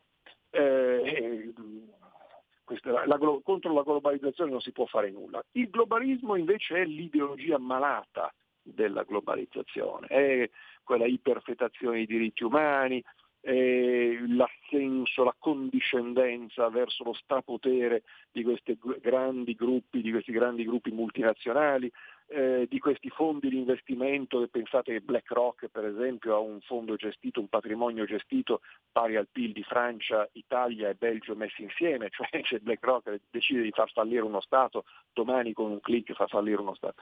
Quindi è evidente che ci sono problemi enormi che vanno gestiti. Eh, di fronte a questa situazione è chiaro che eh, chi abita a Palermo, chi abita a Milano, chi abita a Venezia e chi abita a Bari ha gli stessi problemi. È per questo che il federalismo oggi è ancora più attuale. È ancora più attuale perché occorre in una cornice di uno Stato solido che abbia poche regole ma sappia rispettare, grande libertà per i territori, perché solo i territori possono sapere quali possono essere le proprie opportunità di crescita. Pensiamo per esempio, che ne so, alla Puglia, la Puglia che è anche fisicamente una portaerei nel Mediterraneo. Pensiamo all'importanza dello stretto di Messina che eh, renderebbe centrale non per l'Italia ma per l'Europa due regioni come la Sicilia e la Calabria che oggi sono oggettivamente marginali. Cioè pensiamo a tutti tutte quelle dinamiche che renderebbero i territori esplosivi, la capacità di competere, la capacità di valorizzare le proprie ricchezze. Ed è da qui che dobbiamo partire. Se c'è stato un errore nella politica della prima Lega, della Lega di 30 anni fa, è stato quello di concentrarsi soprattutto sulle, sulle ragioni eh, che erano più che esistenti, molto fondate, cioè lo sfruttamento tra virgolette fiscale, no? Eh, sì. cosiddetto lo slogan Roma ladrone.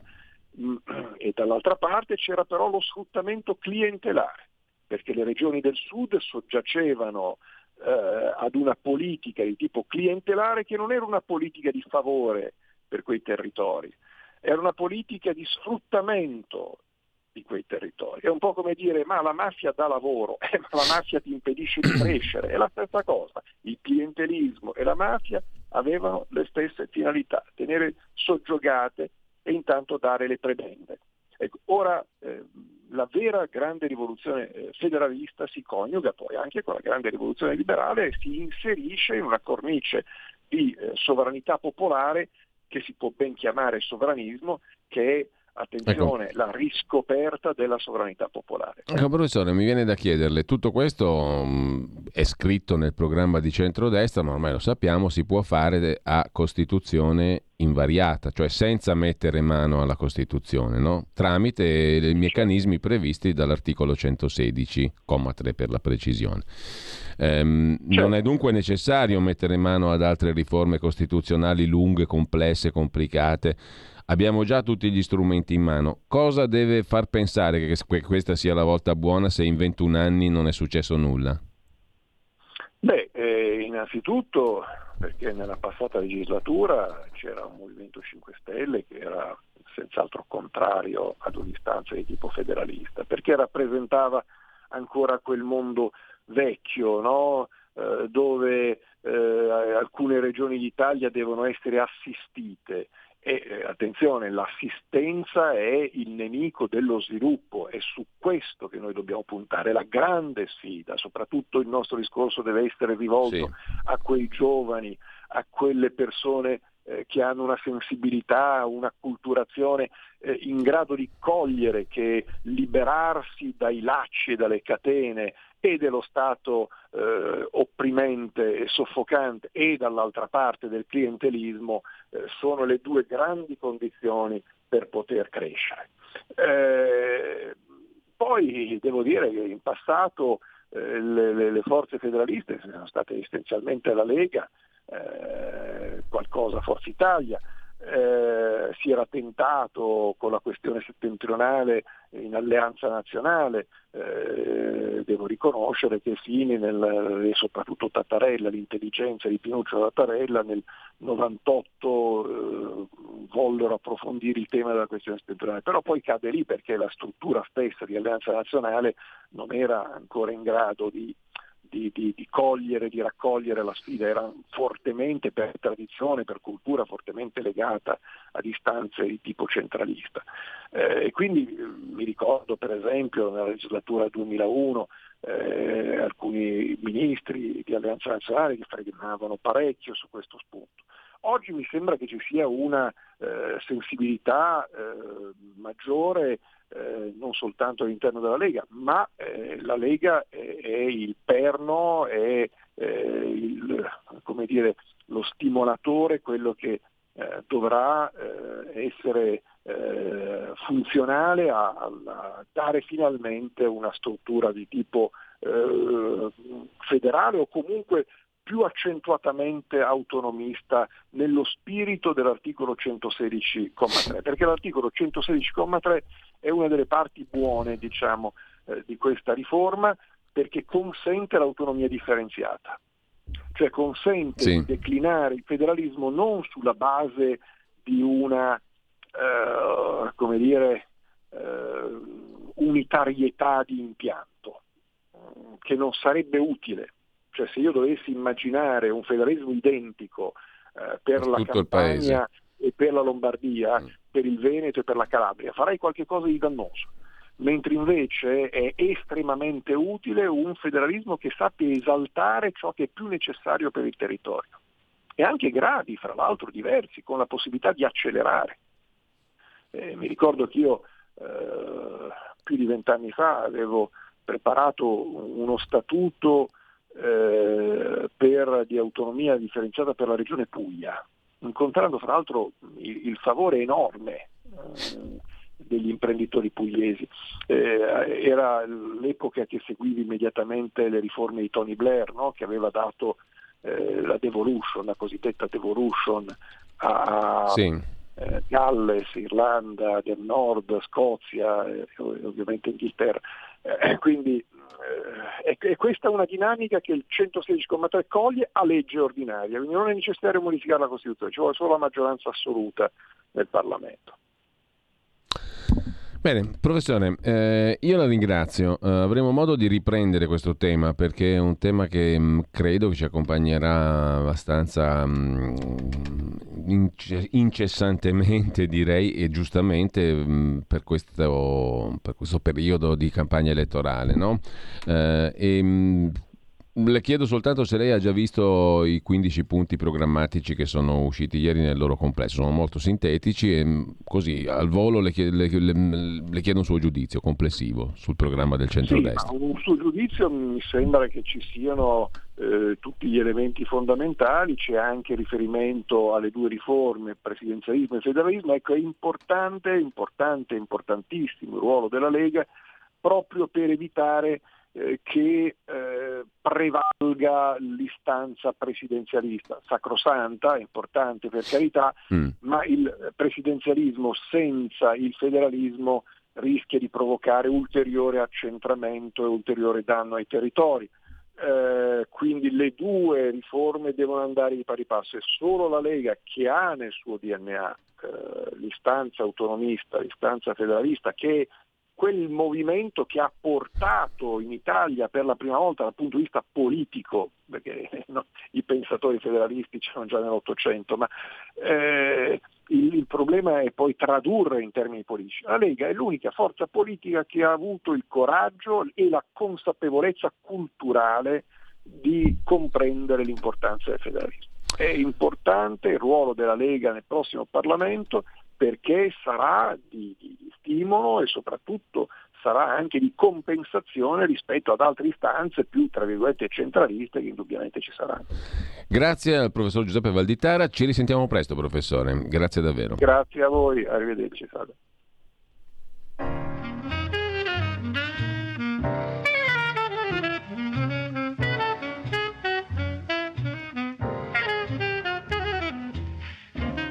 My baby's gone away. Where to she didn't say. What am I gonna do? I just can't hide my foolish pride, baby. I'm still in love with you. Why don't you drop a line? They tell me you're doing fine. My days are oh so blue. Earl Coleman, 12 agosto 1925, Port Huron, Michigan, nasceva là negli Stati Uniti, cantante jazz, abbiamo ascoltato anche un altro brano, Dark Shadows, Ombre Scure. Ce ne sono tante, ma c'è anche tanta luce, tanta positività, tanta speranza per il futuro. Continuiamo però a dare un'occhiata ai giornali di oggi, ci mancano due prime pagine in particolare, quella degli amici del quotidiano di Sicilia, l'isola in Mondezzaio manda i rifiuti nel termovalorizzatore ma in Olanda la società Sicula Trasporti porterà la spazzatura a Rotterdam. Si parla di oltre 300 euro a tonnellata per riscaldare gli olandesi che sapranno trasformarla appunto in energia. Il bando regionale promesso da Musumeci? È finito a chi l'ha visto, scrive con un certo sarcasmo il quotidiano di Sicilia, che poi si occupa anche del ponte sullo stretto. Berlusconi rilancia sulla realizzazione del ponte sullo stretto. Andiamo a vedere anche Italia oggi.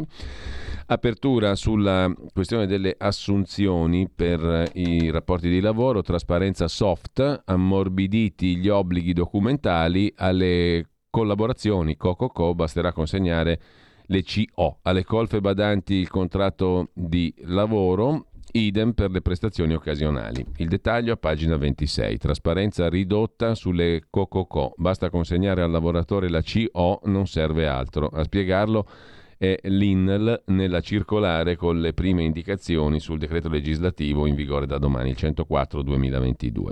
Questione molto tecnica in apertura e il commento del direttore Magnaschi invece sulla questione delle elezioni e sulla modifica della Costituzione di cui molti ti hanno paura, eh, perché se vince il centrodestra questi cambiano la Costituzione e diventiamo come Orban, come l'Ungheria, come i fascisti. Un grande quotidiano, non schierato o apparentemente tale, scrive Magnaschi, e un giornalista considerato competente hanno assunto in questi giorni una posizione politica tragicamente esilarante dicendo che molto difficilmente il centrodestra potrà raggiungere il 75% dei voti nelle prossime elezioni politiche. È come se, alla vigilia di una competizione olimpica di salto in alto, i giornalisti sportivi scrivessero che il favorito, per quanto bravo, non riuscirà a superare i 5 metri d'altezza e ciò senza nemmeno tenere conto che il record mondiale del salto in alto è di 2,45 metri. È già così vertiginoso da essere stato fatto nel 93 dal grandissimo atleta cubano Sotomayor, da allora imbattuto.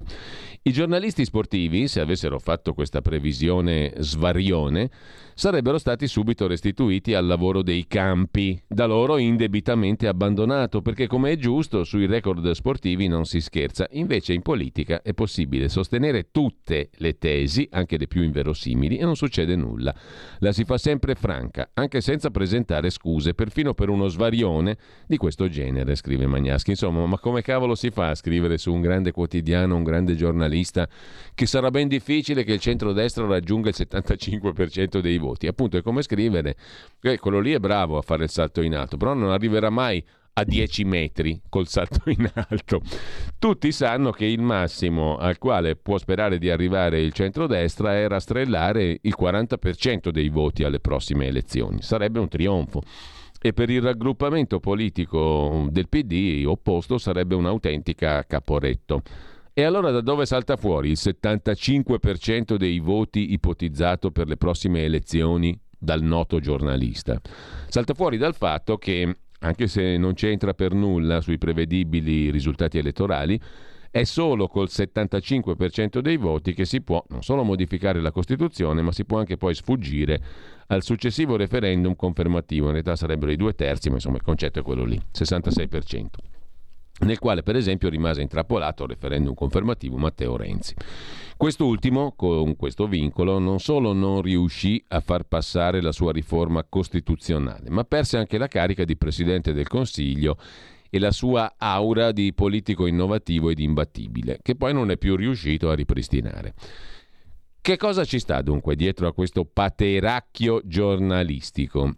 Il desiderio, peraltro limitato a frange della dirigenza del PD, di far esplodere un altro risibile allarme politico, visto che quello tradizionale, il pericolo del ritorno del fascismo, a 77 anni dall'abbattimento della dittatura, non risulta più credibile per nessuno, se non per un modesto bacino di estremisti che devono trovare un alibi per alimentare la loro diversità e le loro violenze. Questo allarme costituzionale, cioè la destra che cambia la Costituzione, è ancor più inconsistente del pericolo fascista, scrive Magnaschi, anche se nella povertà dei programmi elettorali potrebbe essere utilizzato in modo demagogico per mobilitare la gente attraverso un puro esercizio di gesticolazione. Lo slogan sarebbe più o meno questo.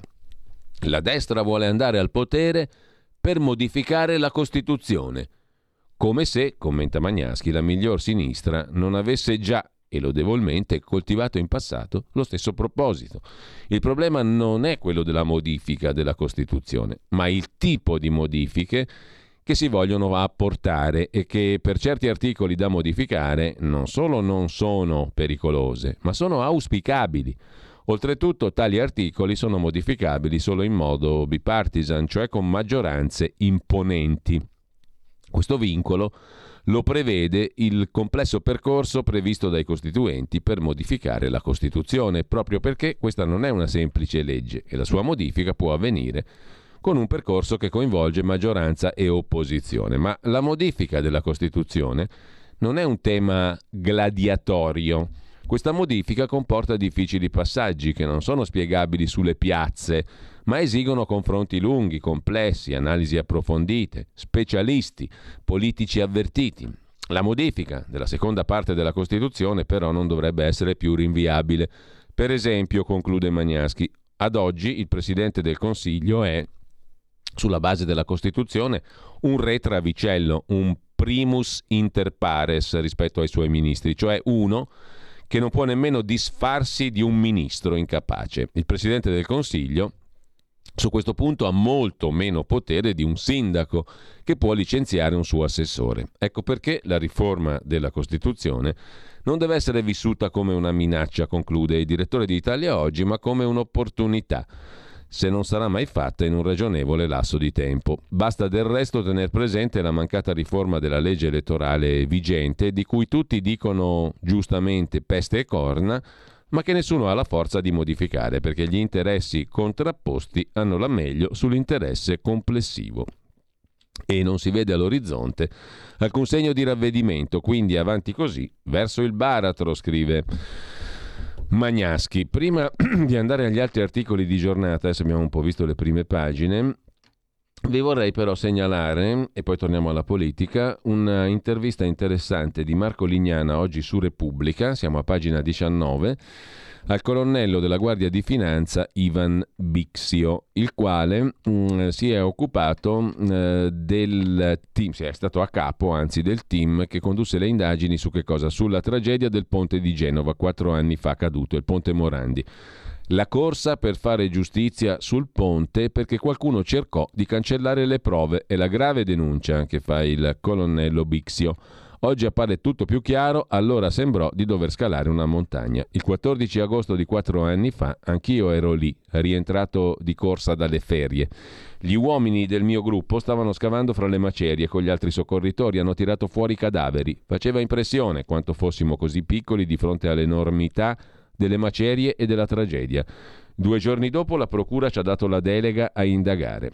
Adesso, a inchiesta chiusa, processo iniziato, tutto ha un filo logico. Ma allora ci siamo trovati davanti a una montagna, dice il colonnello Ivan Bixio, che oggi è comandante provinciale della Guardia di Finanza a Reggio Emilia. È l'uomo che con una squadra di compagni formidabili, arrivata a contare 40 persone, ha studiato, interrogato, sequestrato, scavato messo a nudo il sistema distorto dietro a una delle più grandi tragedie della storia italiana, 43 morti per il crollo di un ponte.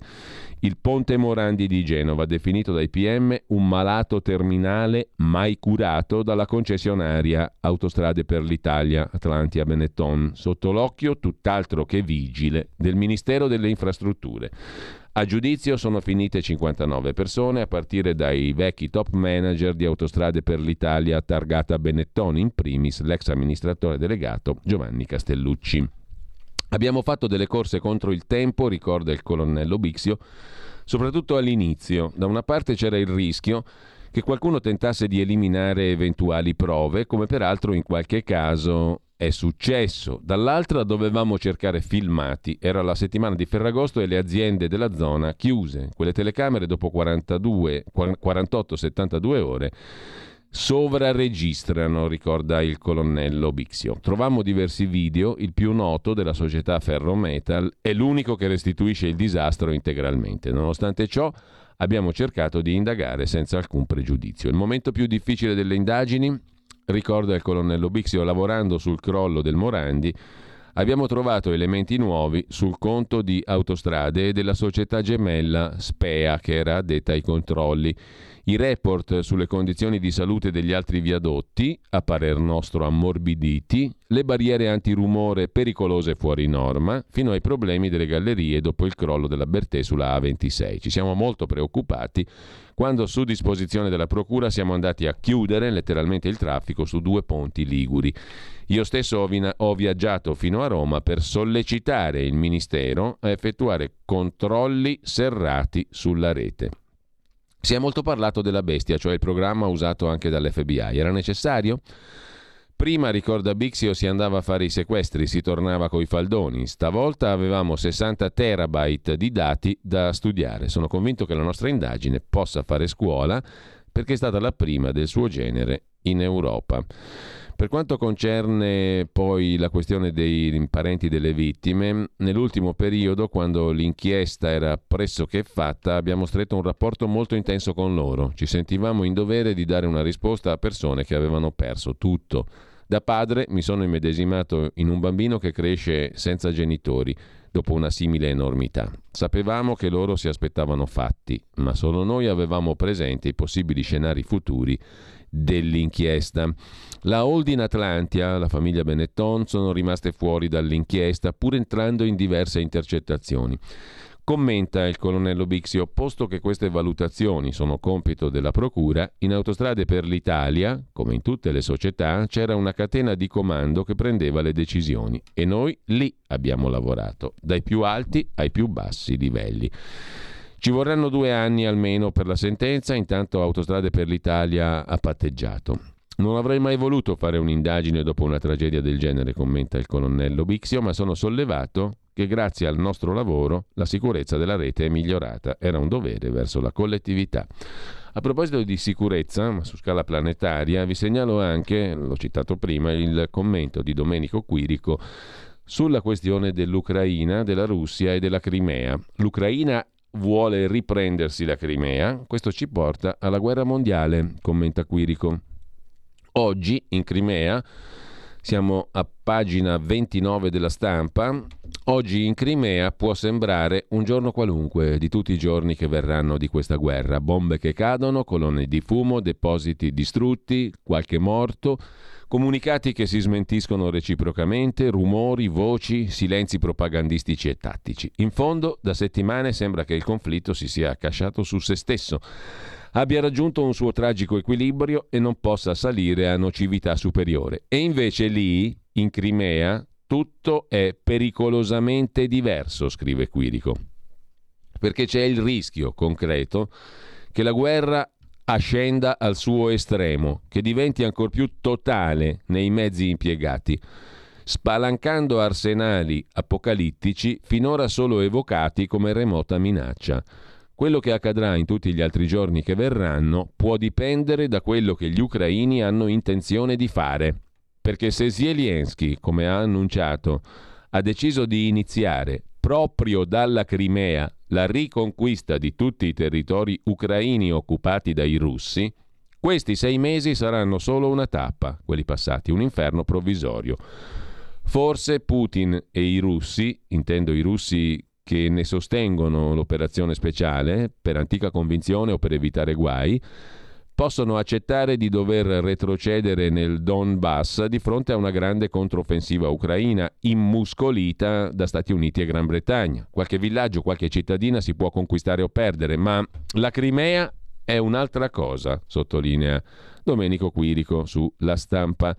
Qualche villaggio, qualche cittadina si può conquistare o perdere, ma la Crimea è un'altra cosa, non nel senso burocratico-amministrativo che un referendum di nessuna legittimità ne ha imbullonato il ritorno alla Russia. Mentre per il Donbass finora non si è andato al di là del riconoscimento della loro scardinata indipendenza. Non è questione di referendum già fatto. Per la Russia, sottolinea Quirico, Un'invasione della Crimea significa un attacco diretto alla propria integrità territoriale, l'equivalente di una marcia su Mosca, la prova di quella volontà di annientare l'unità russa su cui Putin armeggia con efficace successo interno da vent'anni. Bugia?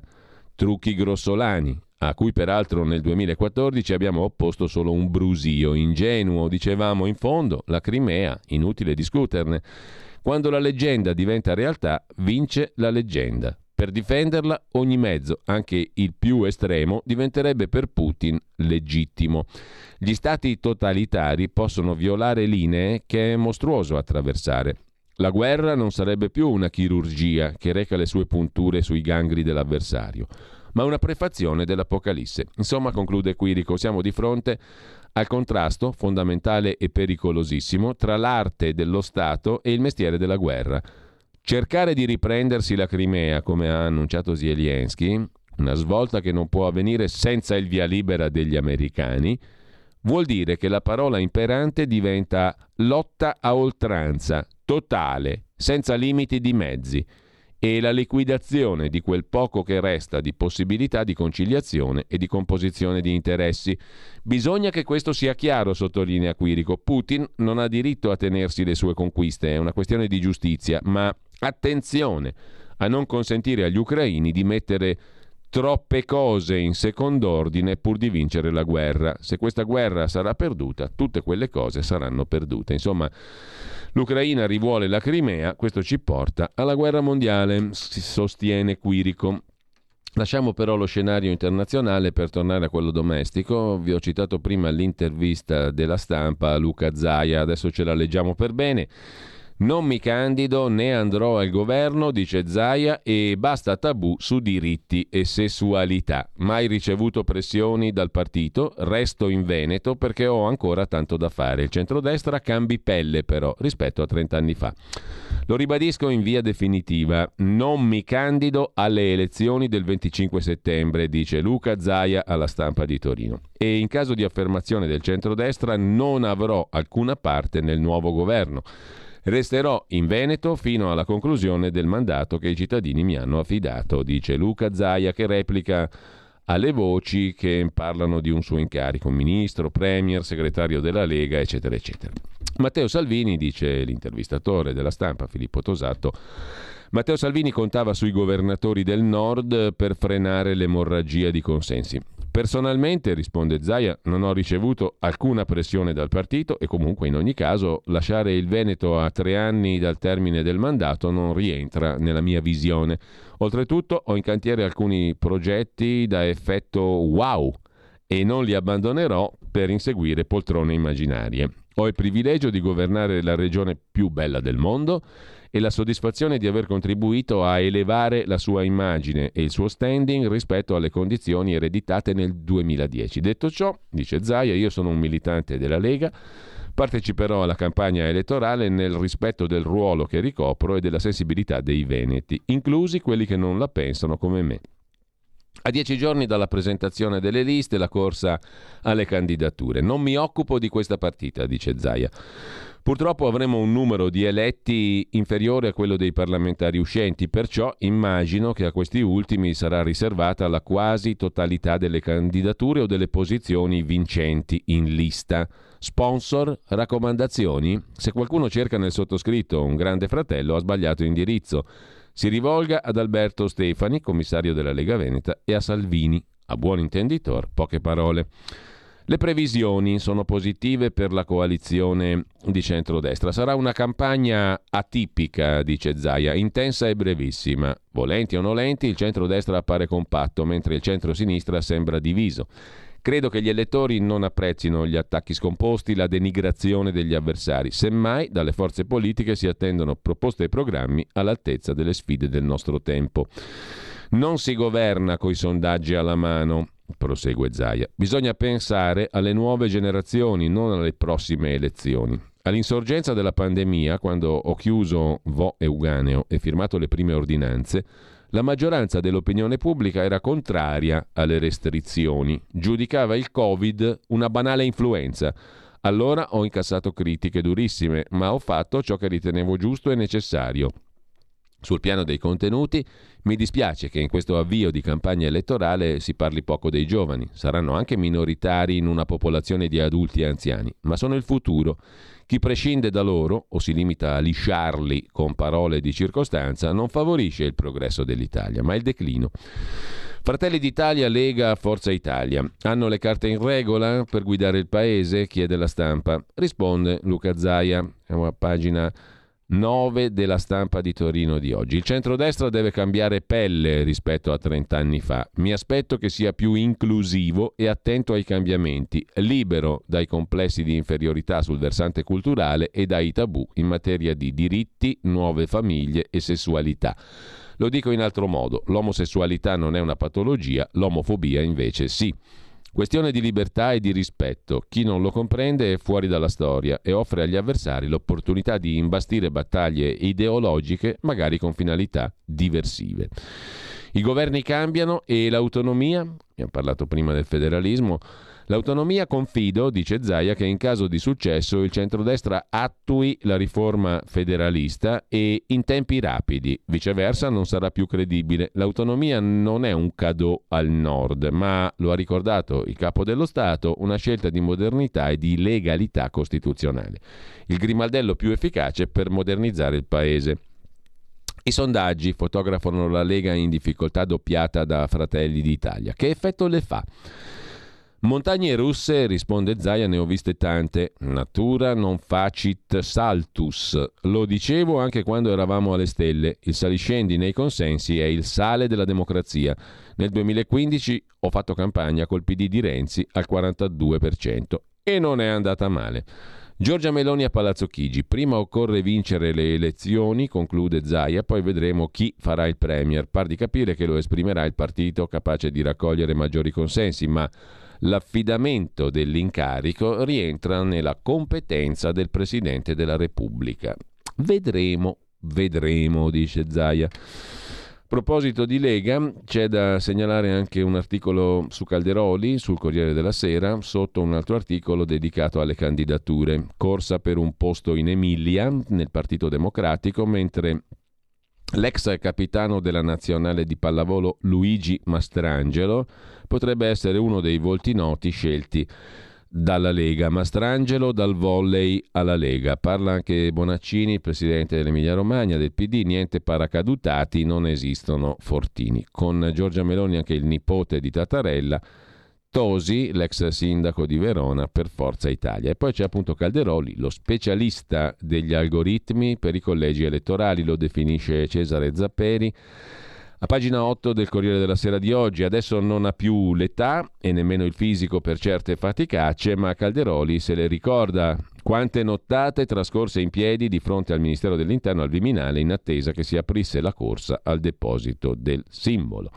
Sono 30 anni che Calderoli, vicepresidente del Senato, massimo esperto di tecniche e tecnicismi parlamentari, ma anche di algoritmi, in curiosa contraddizione con la sua professione di chirurgo, si occupa di campagne elettorali. Per il Carroccio fa il regista di tutte le tappe della corsa alla conquista dei voti. Per la Lega il deposito del simbolo è fondamentale. Oggi un po' meno, ricorda Calderoli, ma in passato dovevamo vincere la concorrenza delle tante leghe civetta che volevano sfruttare il nome per rubarci i voti. Arrivare prima significava costringere gli altri a presentare i ricorsi e in caso di rigetto a cambiare il logo. Calderoli ricorda i testa a testa per la pole position con il partito del Sacro Romano Impero. C'è una loro attivista diventata ormai anziana che vive in funzione di questo momento. Poi, come tanti altri che depositano il simbolo, non presenterà nemmeno le liste. Quella corsa è il loro momento di gloria, dice Calderoli. Conta molto lo slogan, il claim, come dicono gli esperti. La Lega negli anni ha sempre saputo cavare, da Roma ladrona a prima gli italiani, parole d'ordine che hanno catturato l'attenzione degli elettori. Sullo slogan di questa campagna elettorale Calderoli non si sbilancia, ma dice, credetemi, farà il botto. Questa è una competenza del segretario Salvini. I temi su cui ci batteremo sono noti, lotta all'immigrazione clandestina, riduzione delle tasse, semplificazione, interventi per rendere migliore la vita dei cittadini. Ma visto che è una campagna elettorale in una stagione anomala, dovremo muoverci con responsabilità ed equilibrio. Gli italiani hanno il diritto di godersi le ferie dopo due anni faticosi, così sul Corriere della Sera. Sul giornale invece c'è un altro articolo dedicato ai nuovi nomi in lista con il Carroccio. Salvini candida Mario Barbuto, presidente dell'Unione Cechi e Ipovedenti, sarà candidato alle elezioni politiche. Una proposta generosa, dice Barbuto, è utile per aiutare chi ha bisogno. La disabilità, ha detto Salvini, sarà nei piani del nuovo governo. Su Libero Barbuto viene intervistato a pagina 9. Mi candido per aiutare i disabili, dice il presidente dell'Unione Cechi in lista per la Lega. Il reddito di cittadinanza diamolo ai caregiver, cioè coloro che si prendono cura delle persone disabili. Ripasso i colori pensando alle maglie delle squadre che vedevo da ragazzo. Mi dicono che sono molto cambiate. Me le ricordo tutte, erano bellissime. Il rosso e l'azzurro del Catania, il rosa nero del Palermo, le squadre della mia Sicilia, ma anche il nero e azzurro dell'Inter, il giallo e rosso della Roma e il viola della Fiorentina. Ho conservato un residuo visivo fino ai vent'anni, ho potuto vedere un po' di calcio. Inizia così la chiacchierata di Mario Barbuto, presidente dell'Unione Cechi, che si candida con la Lega. A proposito di candidati, c'è una bella donna candidata con la Lega, è di Ischia, se ne occupa oggi il Corriere del Mezzogiorno, a pagina 2 ma quanto acide sono, proprio perché lei è anche bella, le donne di sinistra in campo con la Lega di Matteo Salvini non c'è bisogno di competenza, dice Carmela Terracina, serve bellezza e fascino. Di cosa mi occupo? Di benessere. Le foto che ho sui social sono un po' migliorate grazie ai filtri aggressive, acide, scorbutiche. Bellezza, fascino, femmina, un arricchimento per la Lega. Per la sinistra invece conta solo la quota rosa, dice Carmela Terracina da Ischia, candidata con la Lega al fianco di Salvini, rivendica come vincente la femminilità di destra e non risparmia strali alle signore dell'altro versante. Questo sul Corriere del Mezzogiorno.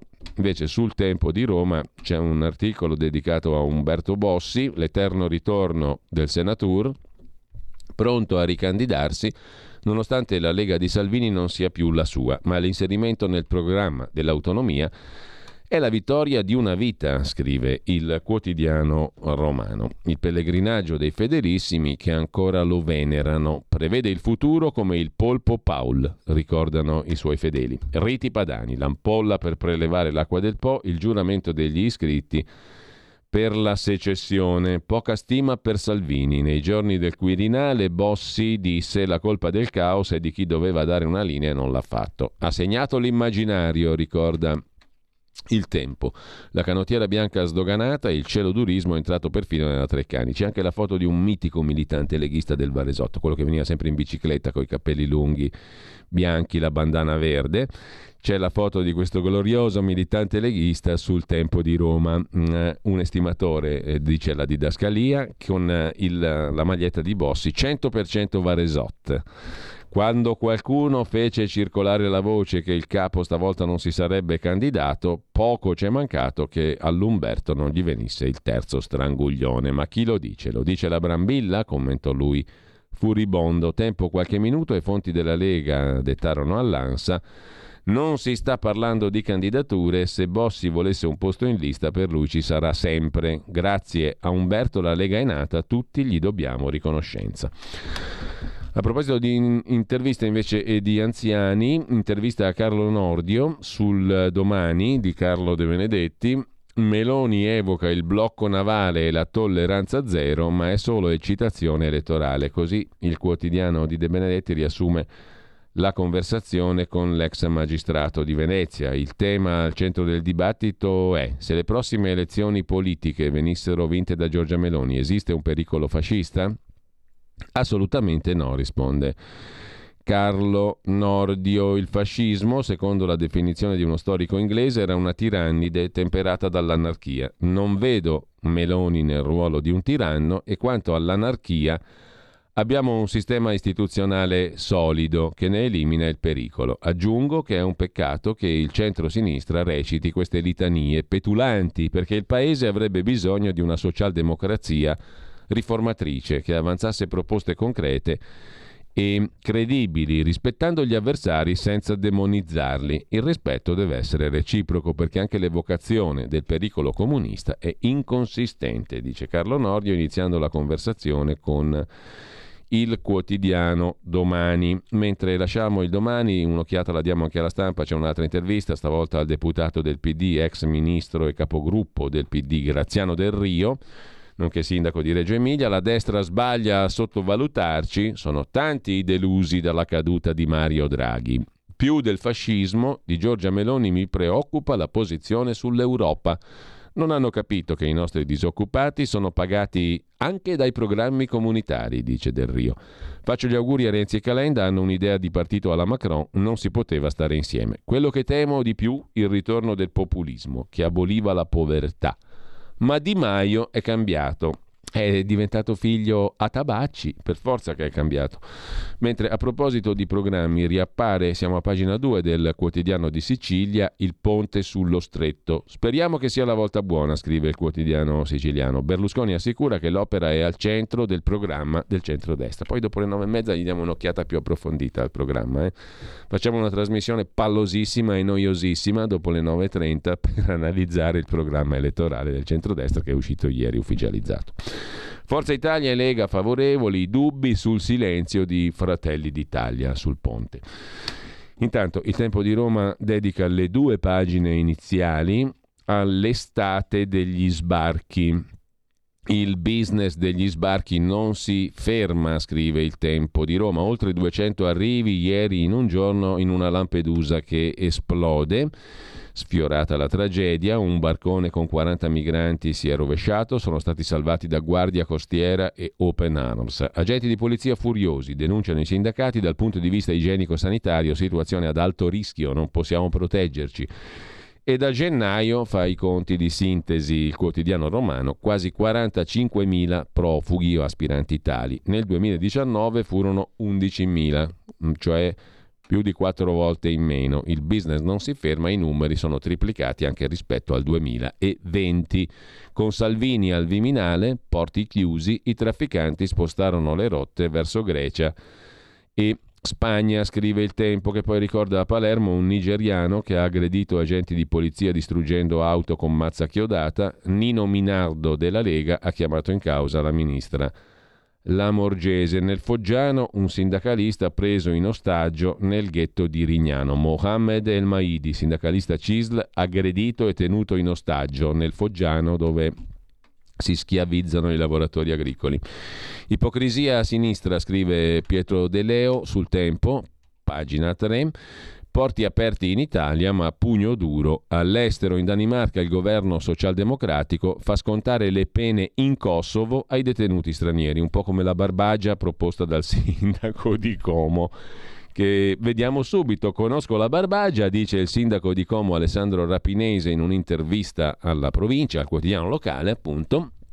Conosco la Barbagia meglio di chi critica la mia proposta. Si parli dei clandestini. Il sindaco di Como è finito al centro di una polemica nazionale perché ha invitato, dopo il caso di stupro vicino al tribunale di una senza tetto, a Como a portare i clandestini in attesa di rimpatrio in Barbagia. Oggi alle 12.15 il sindaco rapinese sarà alla 7 per parlare di immigrazione e racconta il suo rapporto con la terra sarda, ma sui clandestini non fa sconti. Ho amici sardi di Desulo, mi hanno portato più volte sul Gennargentu per chilometri e chilometri in Barbagia mi ricordo di non aver visto anima viva. Nel far riferimento a un luogo poco abitato che ho visitato, ho pensato a quella zona.